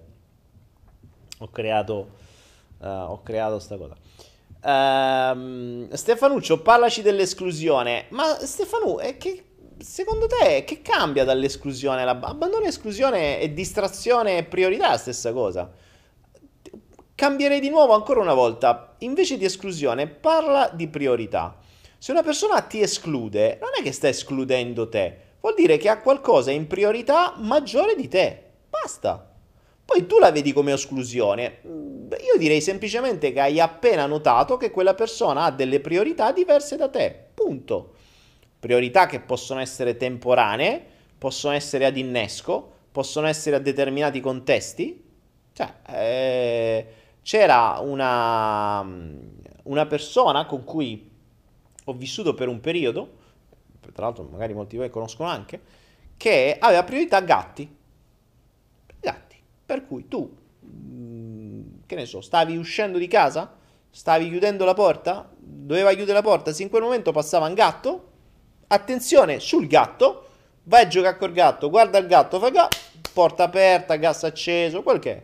Basta, cioè tutto quello che, che, che, che stava facendo prima veniva immediatamente dimenticato non era una dimenticanza, era un passaggio di priorità. Quindi io direi da oggi, secondo me, almeno finché non abbiamo evidenze diverse, ma per adesso le evidenze sono tutte a, a, a conferma di questa mia tesi, io toglierei la parola distrazione e lo sposterei in priorità. Quindi Stefanuccio che mi dice parlaci dell'esclusione, una persona non ti sta escludendo sta usando il suo tempo su qualcosa di prioritario in quel momento. Poi può essere prioritario sempre, cioè se si è letteralmente rotto i coglioni di te, oppure può ritornare quando quella priorità maggiore non c'è più. Quindi se la priorità è il gatto, quando il gatto si stufa e se ne va, ritorna e si ricorda che c'ha un figlio, si ricorda che c'ha un fidanzato, si ricorda che c'ha una casa, una porta aperta, un pollo nel fuoco e chissà che altre cose. Ok, questo qui non è un'esclusione, una dimenticanza, un abbandono, è una, una priorità. Per abbandono, ripeto, per me l'abbandono dovrebbe essere proprio ti prendo e te lascio sotto un ponte appena nato, punto. Quello è l'abbandono. Tutto il resto lo, vedrei, lo vedrei come cambio di priorità. Cioè, ovvero, in quel momento, se prima la persona aveva tutte le attenzioni su di te perché, boh, aveva detto che tutta una serie di cose dette, nel momento in cui si attiva una priorità maggiore, quindi si crea un contesto in cui si attiva una priorità più importante, ecco perché vi dico dovrebbero essere palesate dentro di noi, dovrebbero essere capite dentro di noi, dovrebbero essere dette alle altre persone quando vi ci rapportate perché così almeno lo sai, se no rischi veramente di perdere stima, di perdere mh, affidabilità, fiducia, tutto. Mentre se lo sai, guarda, io ho quest- questa cosa qua, cioè per me la priorità assoluta sono i gatti, per me la priorità assoluta è la, che ne so, la... essere vegano, per me la priorità assoluta sono i cani, per me la priorità assoluta sono eh, la cura del corpo, per me la priorità assoluta sono, che cazzo ne so, essere abbronzato, quello che è, cioè ognuno ha le sue fisime. Ma né buone né cattive, basta dirle. Basta dirle prima di tutto a se stessi. Anche se potrebbero non essere politically correct. Per cui la mamma ti dirà sempre la priorità è mio figlio, poi in realtà nei comportamenti non è così. Avevo un'amica che lavorava in un asilo nido e mi diceva, eh, mi ha raccontato delle cose aberranti, tra cui asilo nido vuol dire che gli lasciano i bambini appena nati, cioè comunque molto piccoli, e eh, arrivavano ste mamme tutte truccate, intacchettate, roba che ci avevano messo almeno un'ora per truccarsi così, e i bambini che non gli avevano neanche cambiato il pannolino. Cioè, che cazzo? Cioè, allora la priorità qual è? cioè, eh, pia il bambino, cazzo, dopo la notte, tu manco lo cambi, tu te ci sei persa un'ora a, a truccarti, a farti tutta figa, eccetera. E il bambino manco l'hai cambiato, poi io molli a quelle là, ti fate voi. Mo vengo a riprendere stasera. Qual è la priorità? Si capisce subito. Ora, se queste mamme stessero guardando questi flow, molto difficile, ma se per sbaglio, dovrebbero prima di tutto ammettere a loro stesse che la priorità è la loro immagine personale, per esempio. O quel che è, poi ognuno, insomma, mm, si, si, si farà sue, eh, i suoi ragionamenti. Però ammetterlo, ammetterlo eh, potrebbe essere più semplice, ad esempio, anche relazionarsi, perché se io ammetto una cosa del genere e ammetto che tra l'altro mi piace e me lo voglio tenere, perché attenzione, nel momento in cui scopro le priorità, poi ci posso pure lavorare e cambiarle, se, perché ricordiamoci che le priorità in genere vengono sempre dai bisogni, dalle credenze, dalle, tutte quelle robe di prima, modificabili se si vuole, se si vuole, perché se ci piacciono e ce le vogliamo tenere, allora ce le teniamo, però se ce le vogliamo tenere sarebbe opportuno e corretto nei confronti delle persone con cui vi rapportate di ammetterle, cioè di dire guarda, io ho queste priorità, quindi sappi che io ti dico determinate cose, ma a patto che non mi trovi in queste priorità, perché in queste priorità accadranno queste cose. Io ad esempio dicevo una cosa ehm, anni fa, ma tecnicamente ancora oggi sarebbe così, anche se ho cambiato un attimo i miei livelli di, di, di i miei standard, per modo di dire. Uh, io ho sempre detto una cosa, se stavo in una relazione, dicevo, sì, tu sei una persona importante, ma sappi che se ci fosse qualcuno che ha davvero bisogno d'aiuto, tu vai in priorità secondaria. E lo dicevo, eh. Cioè che non mi venisse a dire mai, ah, ma hai lasciato due giorni a casa perché sei dovuto andare lì a salvare una persona. Poi attenzione, attenzione, non è che uno ti scriveva, ah guarda, sto in crisi mistica perché ho avuto un attacco verbale dal mio fidanzato, dal mio compagno e ho in attacco di panico, vieni. No, sto cazzo, cioè se veramente mi era venuta una malattia terminale eh, così insomma doveva essere un qualcosa di uno realmente importante due doveva essere eh, dovevo avere la, la reale certezza che voleva cambiare voleva impegnarsi seriamente quindi era molto difficile. Però ero onesto, ho detto guarda che se accadessero determinate condizioni per cui ci fosse una persona che ha davvero bisogno di aiuto, che è un problema reale, che io possa essere in grado di risolverlo e che la persona mi dimostri impegnandosi che vuole davvero risolverlo, allora io per quella persona ci sono e tu vieni dopo. Fattene una ragione. Ok? Quindi è proprio un salvataggio di vita. Oppure, ad esempio, se c'è da salvare un animale ancora di più. Viene prima. Cioè, possiamo stare pure a, a trombare, ma se vedo un cane che sta a morire, io mi fermo e vado. C'è gente che sta a trombare, gli squilla al telefono, smette di trombare, risponde al telefono. Sono priorità uguali, basta dirlo. Cioè, uno dovrebbe essere onesto e di guarda, allora, sappi che le mie priorità sono il salvataggio di vita. Un altro potrebbe dire, sappi che le mie priorità sono i messaggi WhatsApp, sono le telefonate, sono l'azienda, so quel che sono. Basta dirlo, così uno lo sa, sceglie e, e non, non ce resta male. Che non è un ce resta male perché ricordiamoci che il, si rischia l'effetto Babbo Natale. Eh, ricordate l'effetto Babbo Natale qual è? No, il l'effetto Babbo Natale, quello che io chiamo effetto Babbo Natale, è quello che i genitori spesso fanno, in realtà lo fanno molto prima, ma l'effetto Babbo Natale è, è simpatico da, da, usare questo nomignolo. È quando un genitore dice a un bambino piccolo, domenica andiamo al parco, e poi domenica se lo scorda oppure non lo porta al parco, oppure dice eh no vabbè scusa perché devo andare a lavorare, eh, non è successa una cosa, eh, oppure se lo scorda completamente, oppure dice vengo a vederti mentre giochi alla partita e poi non viene. Ora, la prima volta che accade questo, che in genere non è quando vi dicono Babbo Natale, perché vi dicono pure che esiste Babbo Natale, poi arriva un certo punto in cui voi scoprite che non è così, spesso e volentieri magari da un amico a scuola che vi pia pure per culo. Ehm, l'effetto Babbo Natale cosa fa? Vi fa perdere la stima e la fiducia nella parola di quella persona che l'ha detto. Quindi se vostro padre vi dice facciamo questo domenica e se lo dimentica, voi capite subito che vi dice cazzate. Non solo, ma l'effetto Babbo Natale prevede anche che il bambino, una volta che scopre che il padre o la madre gli ha detto una cosa non vera, cioè gli ha fatto una promessa e non l'ha mantenuta, o gli ha detto una cosa e non l'ha mantenuta, non è neanche una promessa, mica te deve dire prometto. Ti dico una cosa, il bambino non ha l'idea della promessa, a me se me lo dici è quella, cioè il bambino crede a tutto. Il bambino crede, ah guarda un ciuccio che vola, eh, ci crede, se gli dici che ci sono gli angeli ci crede, se gli dici ci sono le fatine ci crede. Fino a che non ha prova contraria. Oh, ecco, quando ha prova contraria, nella, nel, nella mente del bambino si crea una sinapsi che dice i miei genitori raccontano cazzate. Non solo, quella sinapsi mette in dubbio tutte le certezze messe dai genitori. Per cui, quante altre cose mi hanno detto che sono state, erano le cazzate? Mi hanno detto che ero bravo. Oh, e se è come la storia del Babbo Natale? E se me l'hanno detta solo per farmi stare tranquillo? Mm.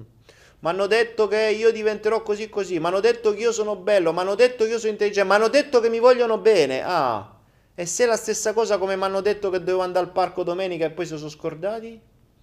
Perché poi un attimo che mi dicono ti voglio bene, non ti abbandoneremo mai e poi te si scordano lì perché hanno altre priorità.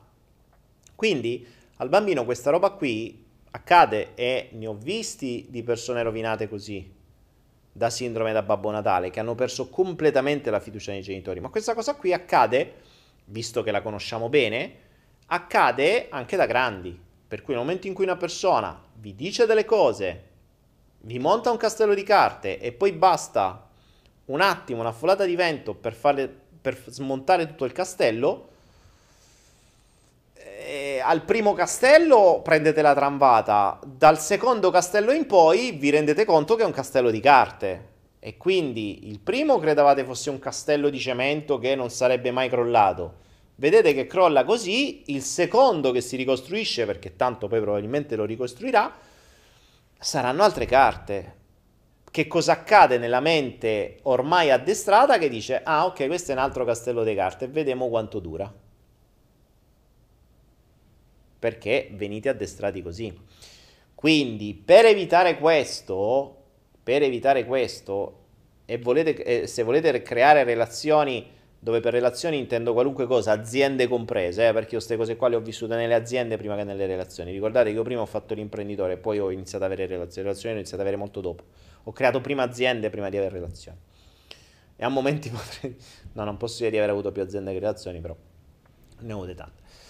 E, ehm, per cui è opportuno per una vostra coerenza e per un vostro successo nella vita, come vi ho spiegato già nel corso sulle relazioni, di sapere esattamente come siamo fatti. Nel corso sulle relazioni vi dicevo dobbiamo scoprire come siamo fatti. Ecco, le priorità oggi ve le aggiungo come cosa fondamentale e direi che questo, questo, mm, questo flow potrebbe diventare un uh, uno dei, dei, dei, dei pezzi del salto quantico, perché si aggiunge nella scala della vita a livello delle azioni, dei comportamenti, dobbiamo mettere i comportamenti sono basati dalle priorità. Quindi in realtà, se andiamo a rivedere la scala della vita, che abbiamo l'identità, poi abbiamo i bisogni, poi abbiamo i valori, poi abbiamo le credenze, poi abbiamo i comportamenti, bisogni, valori e credenze ci metterei una, una, parentesi graffa e a fianco ci metterei generano le priorità, cioè quelle tre generano le priorità. Le priorità comportamentali. Priorità comportamentali che definiranno le nostre azioni e che poi le cosiddette dimenticanze. Ok? Uh, vediamo un po'.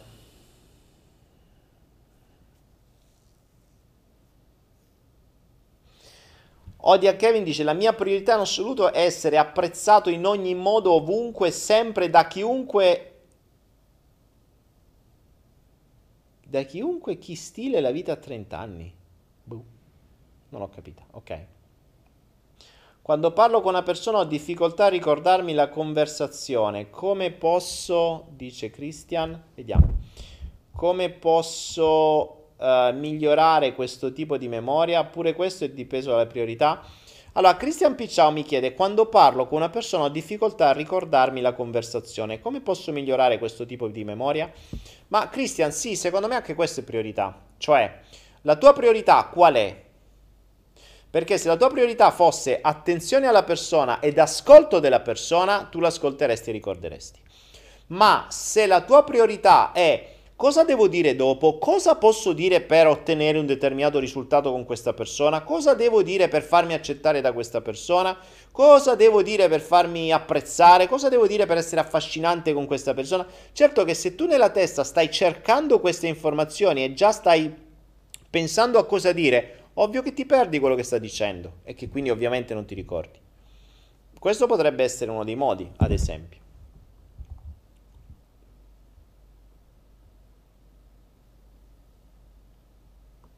E Kevin mi dice, ad esempio, non riesco più a fare musica per questo, perché allora Kevin dice che fa tutto per essere apprezzato.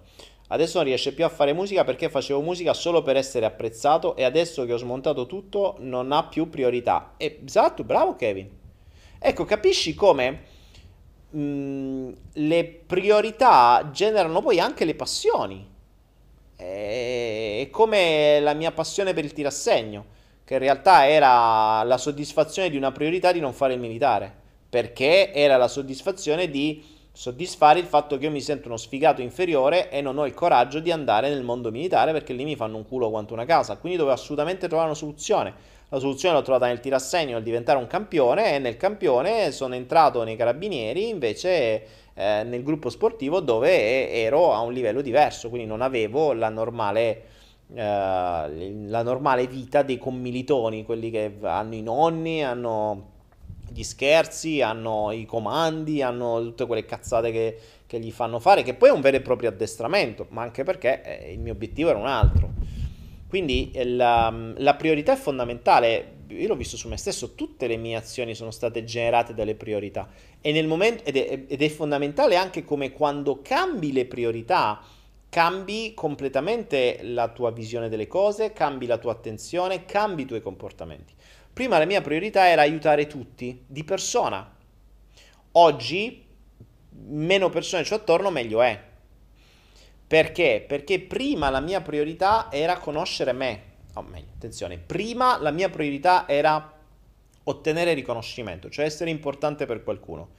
E quale mezzo migliore per essere importante per qualcuno che cambiargli la vita, migliorargli la vita, salvargli la vita, guarirgli la vita? Fantastico, ottimo, bravo, divento bravo.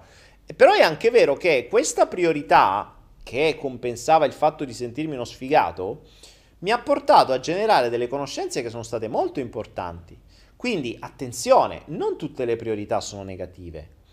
Possiamo avere priorità funzionali a ottenere delle abilità. Kevin suonava bene per questa priorità, io sparavo bene per queste priorità, io sono diventato un, un guru, ho imparato tanto sulla conoscenza della mente proprio per questa priorità, poi mi ci sono appassionato.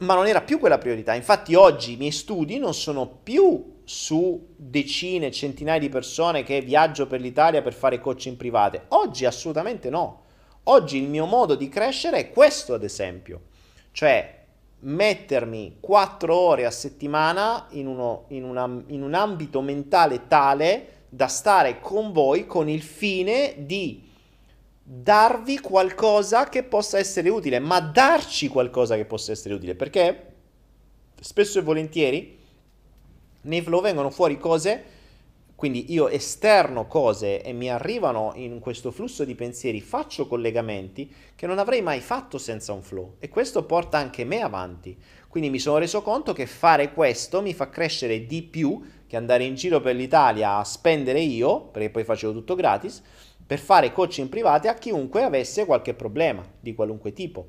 È vero che in quel periodo ho imparato tantissimo su me stesso e ho acquisito un'esperienza molto più di qualunque master e diplomino ma è anche vero che quel, la soddisfazione di quel bisogno era un'altra, quindi la mia priorità era un'altra. Cambiando la priorità, attenzione, le priorità le cambiamo andando a toccare bisogni, valori e credenze, eh? perché non ci dimentichiamo che valo- bisogni, valori e credenze generano le priorità. Ok? Quindi mh, mm, non è che una priorità la cambi perché dico che la cambio, eh sì, auguri. Crediamoci, ma non ci crede nessuno perché sappiamo che dietro abbiamo un mondo. Dietro abbiamo un mondo.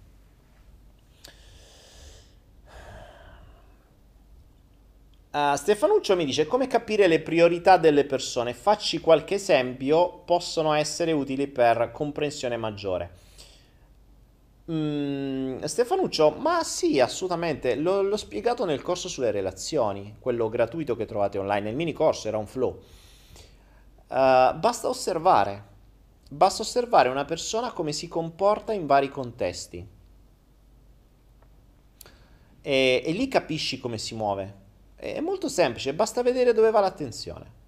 Cioè, che ne so, una persona che eh, sta parlando con te al ristorante e le, riceve la notifica sul telefonino, un messaggio sul telefonino, smette di parlare con te per vedere che cosa è successo al telefonino, capisci che la priorità è quella.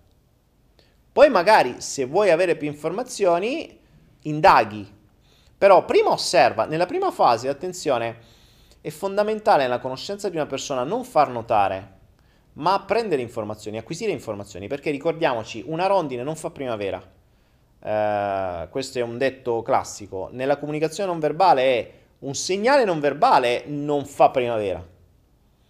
Mm, anche lì abbiamo tutta la comunicazione non verbale che vi consiglio sempre di imparare. Cioè, se eh, nel corso di comunicazione non verbale vi aiuta molto perché vi permette di vedere non soltanto i comportamenti verbali, cioè quello che dice, ma anche tutto il responso non verbale, che è tra l'altro il 93% della comunicazione. Ricordiamoci, le parole sono solo il 7%. Ecco perché si creano i castelli di carte. Perché i castelli vengono costruiti da quel 7% di comunicazione. L'altro 93% è tutt'altro. È comunicazione non verbale. E a chiacchiere si può costruire tutto quello che si vuole, ma poi sono i comportamenti veri e propri che mostrano tutto il resto. Quindi mostrano le vere priorità, mostrano i veri padroni. Mm, quindi cosa fai? Osservi la persona nei vari contesti, come dicevo prima, no? Ad esempio, eh, c'è, c'è, gente davvero, ma l'ho conosciuta o, o, o, mi è stata raccontata di persone che avevano relazioni con persone del genere. Cioè, con, con persone che ci stai a trombare e magari stanno assieme da tempo, eh, gli squilla il telefono, si fermano e vanno a rispondere andrei a cagare immediatamente, ma eh, a me sono successe cose simili. Eh. Eh, ricordo una volta una persona con cui stavamo lì a fare quelle cose là e avevo la casa a due piani, mi scende giù dicendo no, un attimo, tra una cosa e una, un momento di pausa, mm, scendo un attimo, bevo e torno. Ora scendo un attimo, bevo e torno, sparisce per tipo un'ora e mezza. Io cosa ho fatto lì? Non è che dopo dieci minuti ho detto, oh, che stai a fare? Sto aspettando. Perché se gliel'avessi detto, l'avrei riportata su qualcosa, cioè su, su un ricordo. Invece ho lasciato andare e ho visto che cosa accadeva. Dopo un'ora e mezza, due, sono sceso io per vedere che stava a succedere. Ma tu che stai a fare? Ah, e mi fa, ma mi sono messa, ho acceso un attimo il computer, ho visto che avevo queste foto da, da, da cancellare, me le sono messe a rivedere e ho cancellato quelle che non mi servivano. Ok. Lì ho capito qual è la sua priorità. Chiaro. E, e che ce fai? Eh, due giorni dopo mani a fanculo, perché è ovvio. Perché comprendi che ti dice una cosa, ma basta un niente che è maggiormente prioritario. Quindi se invece ci stai, ci continui a sta, eh, poi non te lamentare però che sei una priorità perché oggi sono le foto, domani sarà qualunque altra cosa. Mm, io poi amo... Um, io non amo dire subito le cose, cioè non amo star lì a mettere i sensi di... Ah no, perché? Sei a litigare? No, perché tu hai detto, io ti aspettavo come uno stronzo, mi aspettavo. Assolutamente no. Fai passare, acquisisci informazioni, magari glielo dici così al volo, no?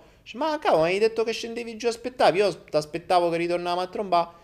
E lei vedi come reagisce, sia a livello verbale che non verbale, vedi come reagisce. Eh, se reagisce stizzita come per dire, ah vabbè, oh, stava a fare foto, che vuoi? Cioè, questo come è la cosa prioritaria.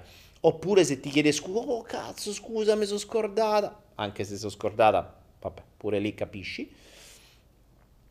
Ehm però lo fai passare così, cioè non attacchi il pippone, perché tanto se vai in distonia in quel momento non capirebbe. Fai passare. Dopodiché mio, la mia modalità è sempre stata creare una occasione simile per far capire a livello emozionale come ci si sente. Infatti, per far capire questo, ad esempio, attuai questo comportamento a distanza di giorni, eh? cioè quindi quando è successo quello, ah ok, lasciato andare così. Niente, zero.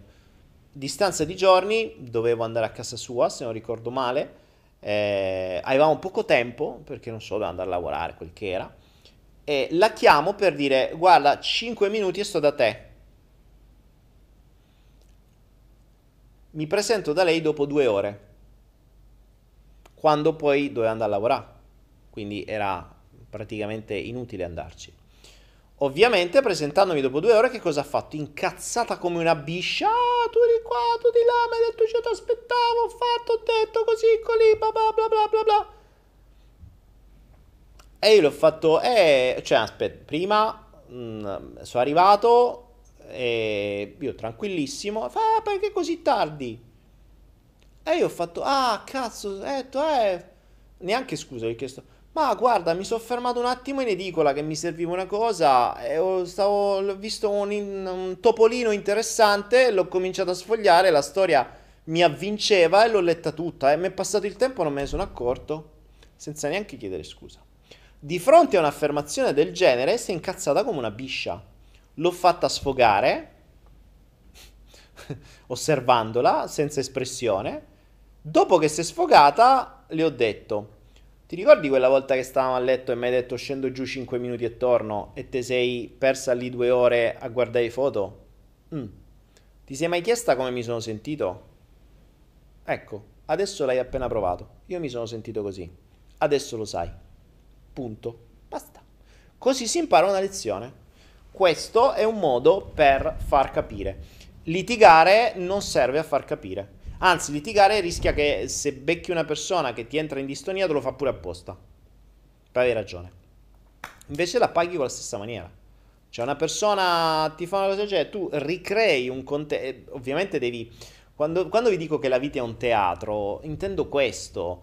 Cioè, mh, vanno montate delle sceneggiature, vanno montate delle scenografie. Lo so che è un impegno, è che se siete distratti a guardare i telefonini, a vedere lo spritz, a lavorare, a fare tutto il resto, vi potete solo incazzare, creando poi delle cose ancora peggiori.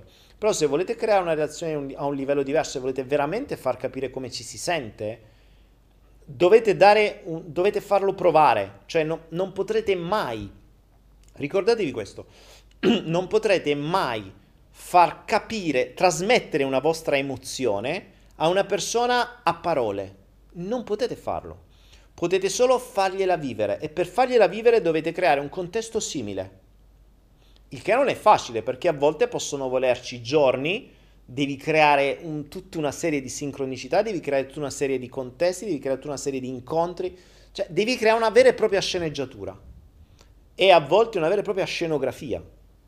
Qui a volte devi mettere in mezzo altre persone, devi avere dei compiti, un po' come funziona scherzi a parte, no? Ecco, più o meno così. Cioè dovete, è come se stessi vivendo dentro scherzi a parte.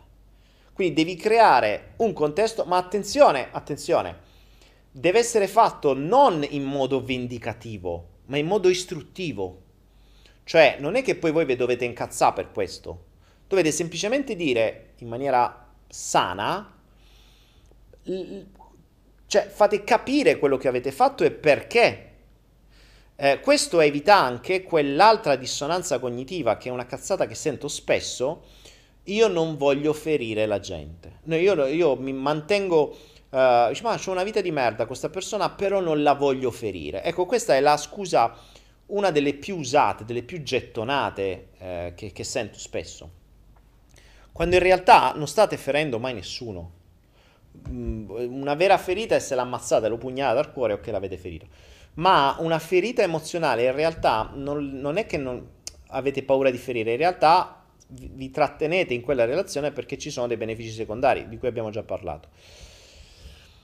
Ehm, non ferire è fondamentale, ma trasferire, comunicare le proprie emozioni è secondo me altrettanto fondamentale. Una delle cose che io chiedo sempre alle persone con cui mi rapporto è la massima mh, apertura, schiettezza e totale comunicazione su ciò che si prova. E le emozioni non sono facili da spiegare. Per cui se io devo spiegarti un'emozione non posso dirti guarda questo tuo comportamento mi ha generato una sensazione qui di, uh, di, di un peso che è di colore uh, grigio uh, come se fosse un masso mh, asimmetrico che mi pressa sul cuore e, che mi toglie il respiro, cioè, ho capito, vabbè, che ti devo descrivere la sensazione, ma non è la stessa cosa. Ti sto descrivendo a livello di immagine e di, di, di sensazione fisica una sensazione, ma come ti ci senti lo puoi soltanto ricreare. Cioè io non posso spiegarti l'abbandono a parole, te lo devo far vivere. E poi dopo che l'hai vissuto puoi scegliere. Ti piace? Keep going, vai avanti. Non ti piace? Cambia. Ma tanto non cambieranno mai le cose con un'incazzatura. Ok? Questa è la cosa. Luana Cloud dice: Se avessi avuto ieri la consapevolezza di oggi, minchia, mi sarei divertita. Che cosa è successo a Luana? Uh, vediamo, vediamo. Fatemi leggere un po' che cosa dite. Luana, Cla- Luana Cloud mi mette tanti bracci come per dire, yeah, sei forte. Occhio per occhio, dente per... Ma Antonietta Basile non è occhio per occhio, dente per dente, è proprio quello che ti ho appena detto, cioè non è una cosa vendicativa. Il concetto di vendetta non porterà mai a nulla, cioè se già entrate in uno stato di vendetta siete fottuti, chiudetela la relazione, qualunque essa sia, non ha senso. Cioè se entrate in uno stato di vendetta, create le reazioni accademiche, create le faide. Cioè non ha proprio senso, la vendetta è una delle cose più stupide in assoluto. Non ha senso. La, entrate in un concetto di, di, di, di feedback.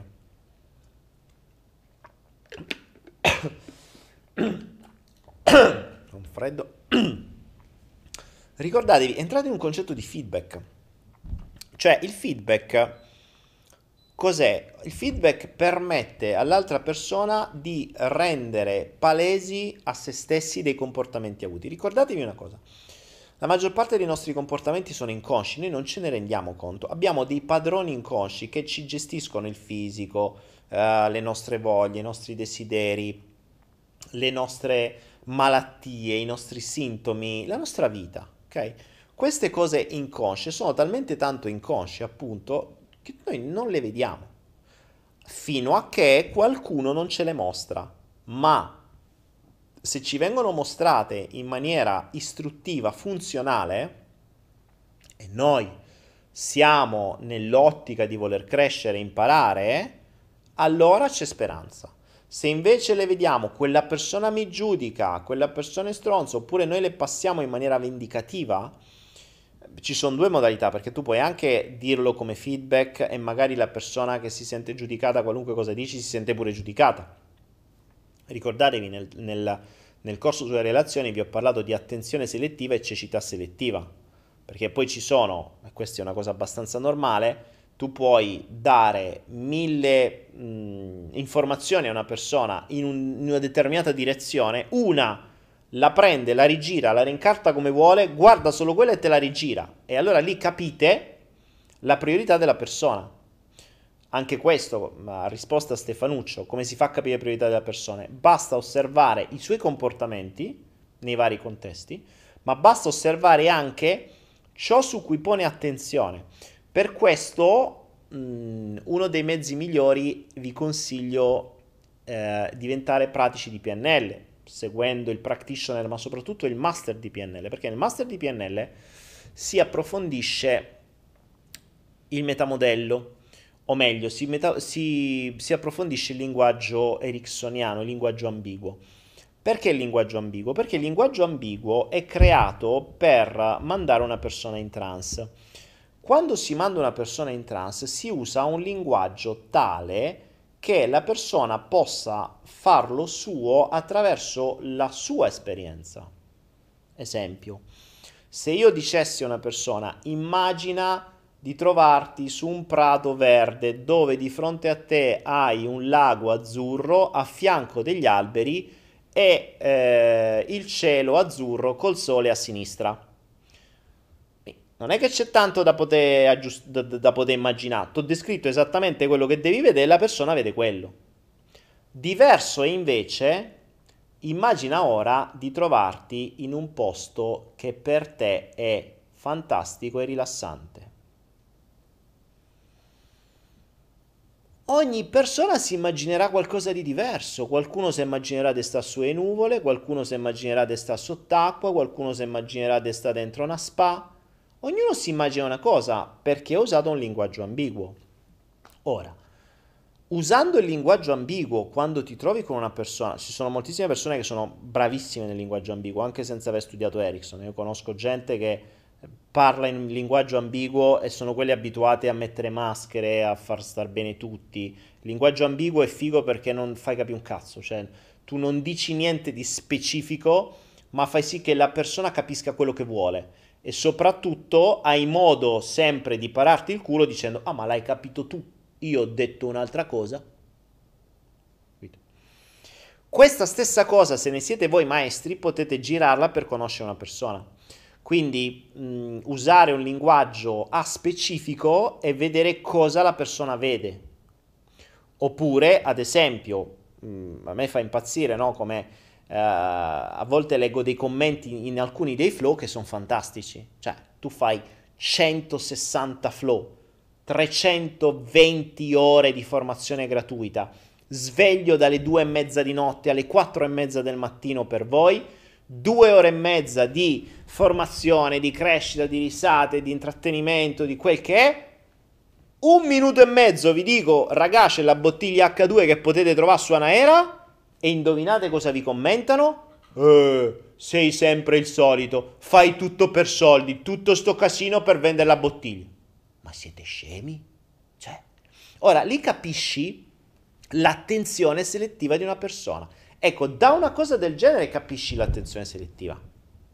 Da una cosa del genere capisci l'attenzione selettiva. La capisci da qualunque cosa. La capisci da, uh, ad esempio, in mezzo alla gente è ottimo.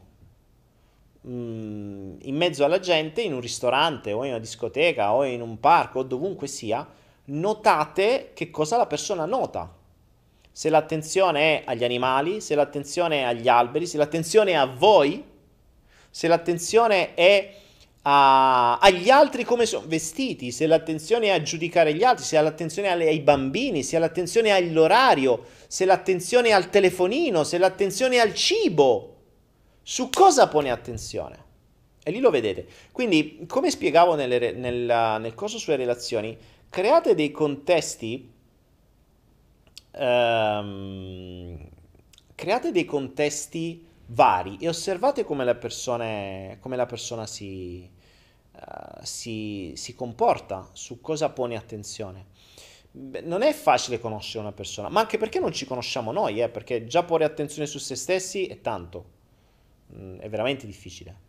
Porre attenzione sugli altri ancora di più una persona non, non, la conoscerete mai completamente, è veramente difficile. Mm, ci sono cose che scoprite dopo, dopo anni. Ad esempio, tra l'altro, un'altra cosa da dire fondamentale è che le priorità non è che si palesano tutte assieme. Cioè, voi potreste vivere con una persona per anni e soltanto dopo anni, in un determinato contesto, a causa di una serie di sfortunati eventi, parte un, un, jackpot di bisogni, valori e credenze che ti viene fuori nella slot machine del cervello un, degli allarmi che ti dicono via via via via devi fare questo questo questo questo questo e basta tutto il resto fuffa. È veramente tipo jackpot. Cioè l- l- io vedo davvero l'ho vista adesso per la prima volta mentre parlavo. Nella mia mente vedete un po' mi è traviata la mia mente nella mia mente ho visto una, una slot machine dove, col, a treno, dove prima c'è bisogni, valori, credenze che giravano. Ecco, in questo slot machine, come appunto nelle slot machine, non è, non è che voi fate il jackpot sempre. Quando si realizzano determinate condizioni, quindi bisogno scatta una cosa, bis- valore scatta un'altra, credenze scatta un'altra, pam, jackpot, suoni, allarmi, direzione nuova, scatta. Può capitare dopo, dopo mesi, dopo anni. Quindi mh, mm, eh, lo so che c'è cazzo, però così non sono mai sicuro di niente. Sì, eh, ma è vero. Non, non le conoscete una persona, per quanto io possa avere tanti strumenti, tante conoscenze, tante cose in più, tra l'altro che poi scoprirete nel lab di Torino, che ripeto qua purtroppo non ve le posso dare, non è per cattiveria e non è neanche per business, è una cosa che non si può dire, cioè se no davvero mi chiudono il canale, mi vengono a cercare, eccetera, quindi poi capirete nel lab. eh, malgrado tanti strumenti che rendono più facile le cose, rimane il fatto che determinate cose di una persona usciranno, cioè non le riesci a far uscire a caso, escono solo in determinati contesti, con determinate sequenze. Mm, per cui beh, non è semplice. Una cosa però che dovreste sapere tutti è che appunto quando vi rapportate con delle persone esattamente come con voi stessi, non si finisce mai di imparare. Io sono più di 40 anni che continuo a studiare me stesso e ogni giorno vengono fuori cose nuove. Oggi, per me oggi è una giornata importante perché ho rivisto dentro di me, cioè sono, ci sono state tutta una serie di, di, di, di switch, se così si può dire, ehm, che non vedevo da mesi, forse da quasi un, anno, quasi un anno, quasi un anno, e, ehm, e che ho visto, cioè sto notando in, questi, in queste ore come si sono evoluti, come si sono evoluti. Eh, è anche vero che col tempo le varie mh, parti di noi acquisiscono sempre più, uh, mh, sempre più forza, ma anche sempre più corazza.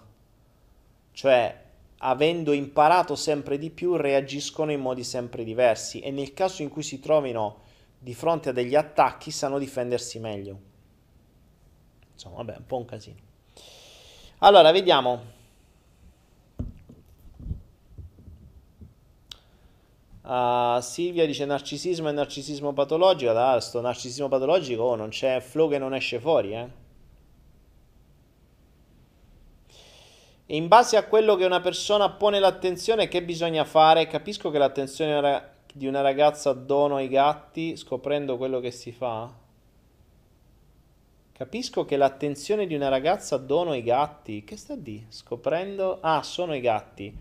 Ehm che cosa si fa? Ma Stefanuccio, allora, se scopri ad esempio che di una ragazza eh, la sua attenzione sono i gatti, innanzitutto assicurati che i gatti piacciono pure a te. Eh, scopri se ce l'ha a casa, perché se tu odi i gatti o sei allergico ai gatti o vuoi dormire tranquillo senza che i gatti ti saltano in giro e non ti fanno dormire manco per sbaglio, e questa li tiene segregati in, ga- in casa, convinta che i felini siano felici di stare in casa con lei, eh, sappi che dovrai fare dei compromessi. Dovrai fare dei compromessi. Quindi, prima la conosci, meglio è. Perché se no rischi che poi ci fai una relazione, te, te sposi, questa eh, un giorno si trova un paniere dei gatti abbandonati davanti alla macchina, te porta dentro sei gattini che ti distruggono casa, non ti fanno dormire peggio del figlio e e se a te non ti sta bene, ti tocca divorziare. Se lo sapevi prima, mettevi le regole prima. Dici, senti Ciccia, noi ci sposiamo a patto che i gatti qua non entrano mai. Te va bene? Sì, no, a posto così. Molto semplice. Conoscere una persona permette di mettere delle regole a monte. Motivo per cui io consiglio sempre di creare una sorta di mini contratti con delle regole. Premesso che quei contratti con delle regole non serviranno a una minchia nel caso in cui gli partirà una priorità o le partirà una priorità superiore che le farà dimenticare addirittura i contratti. Sono un casino le relazioni, raga. Per questo la gente preferisce i gatti. Perché sono molto più semplici da capire. Un gatto se quello è. Cioè è un animale.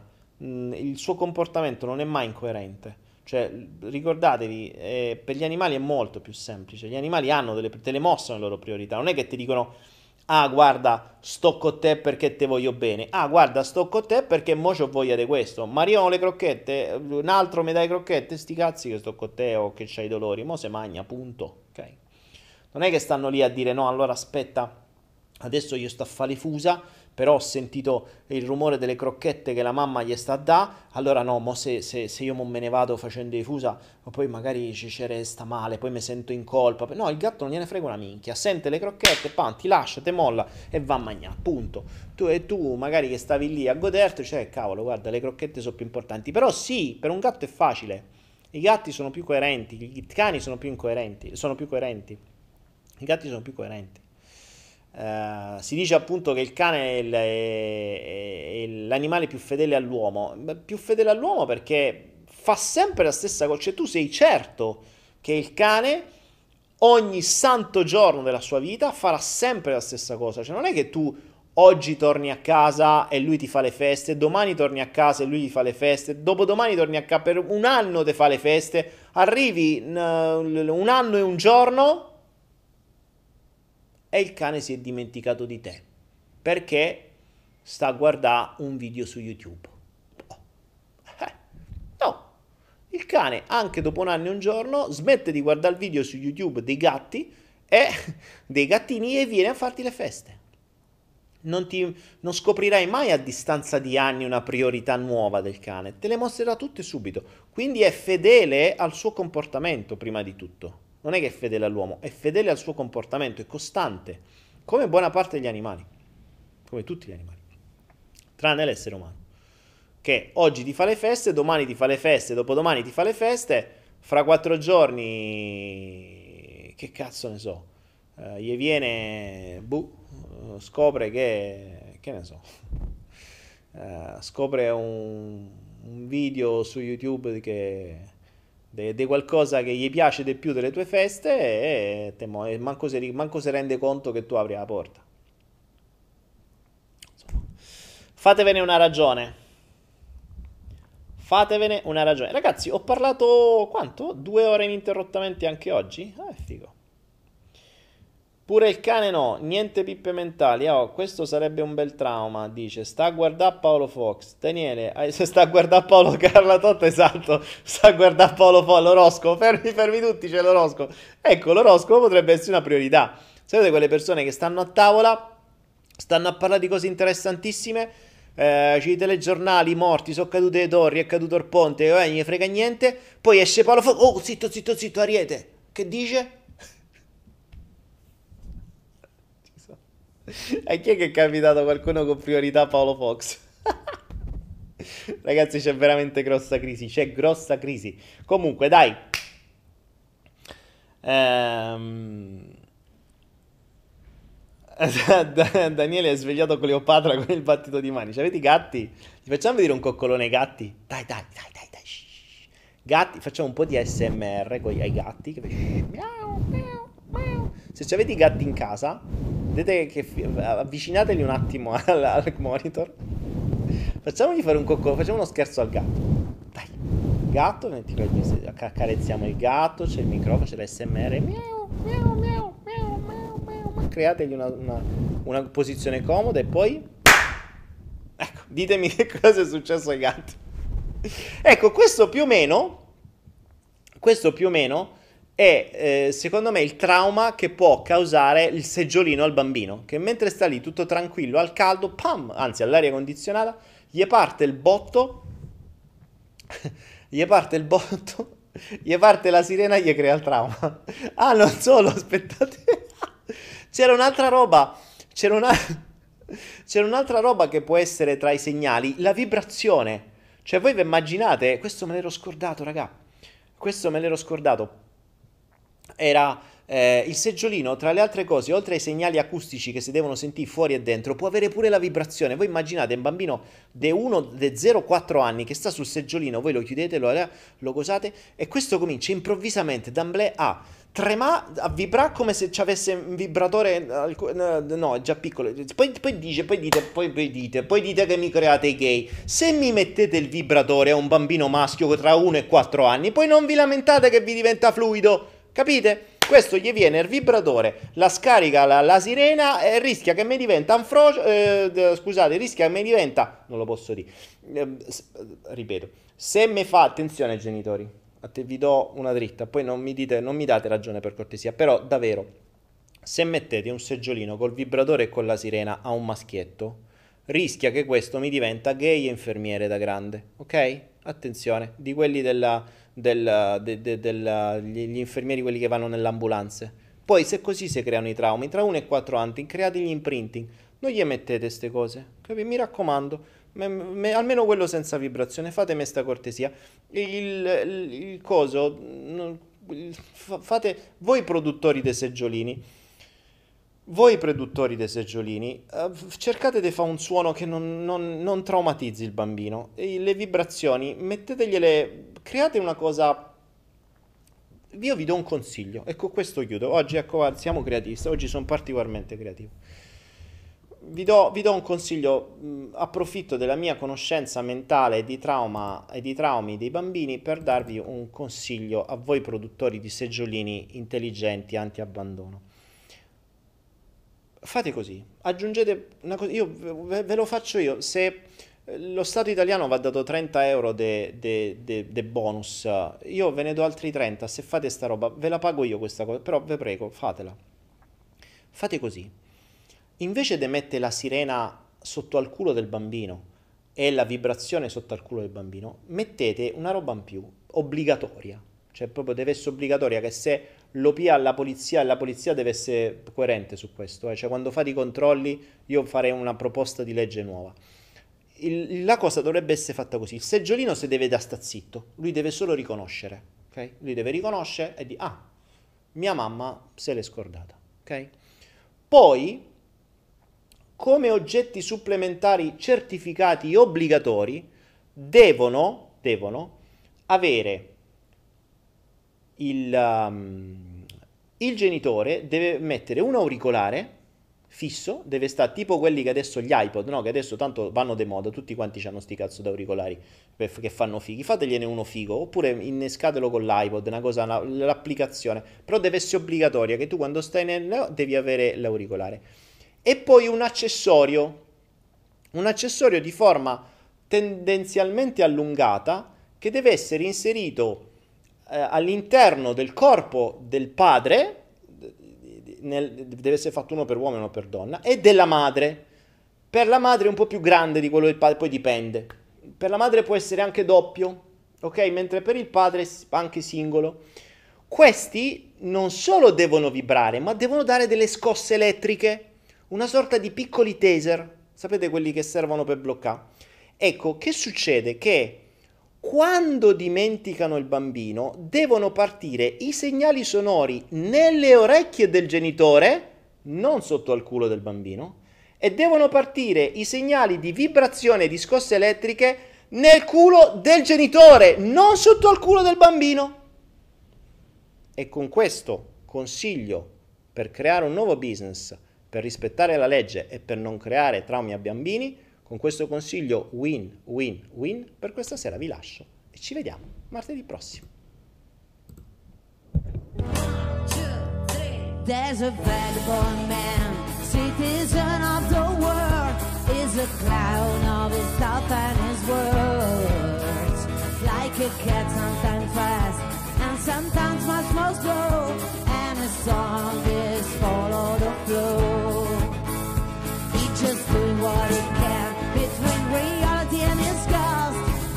such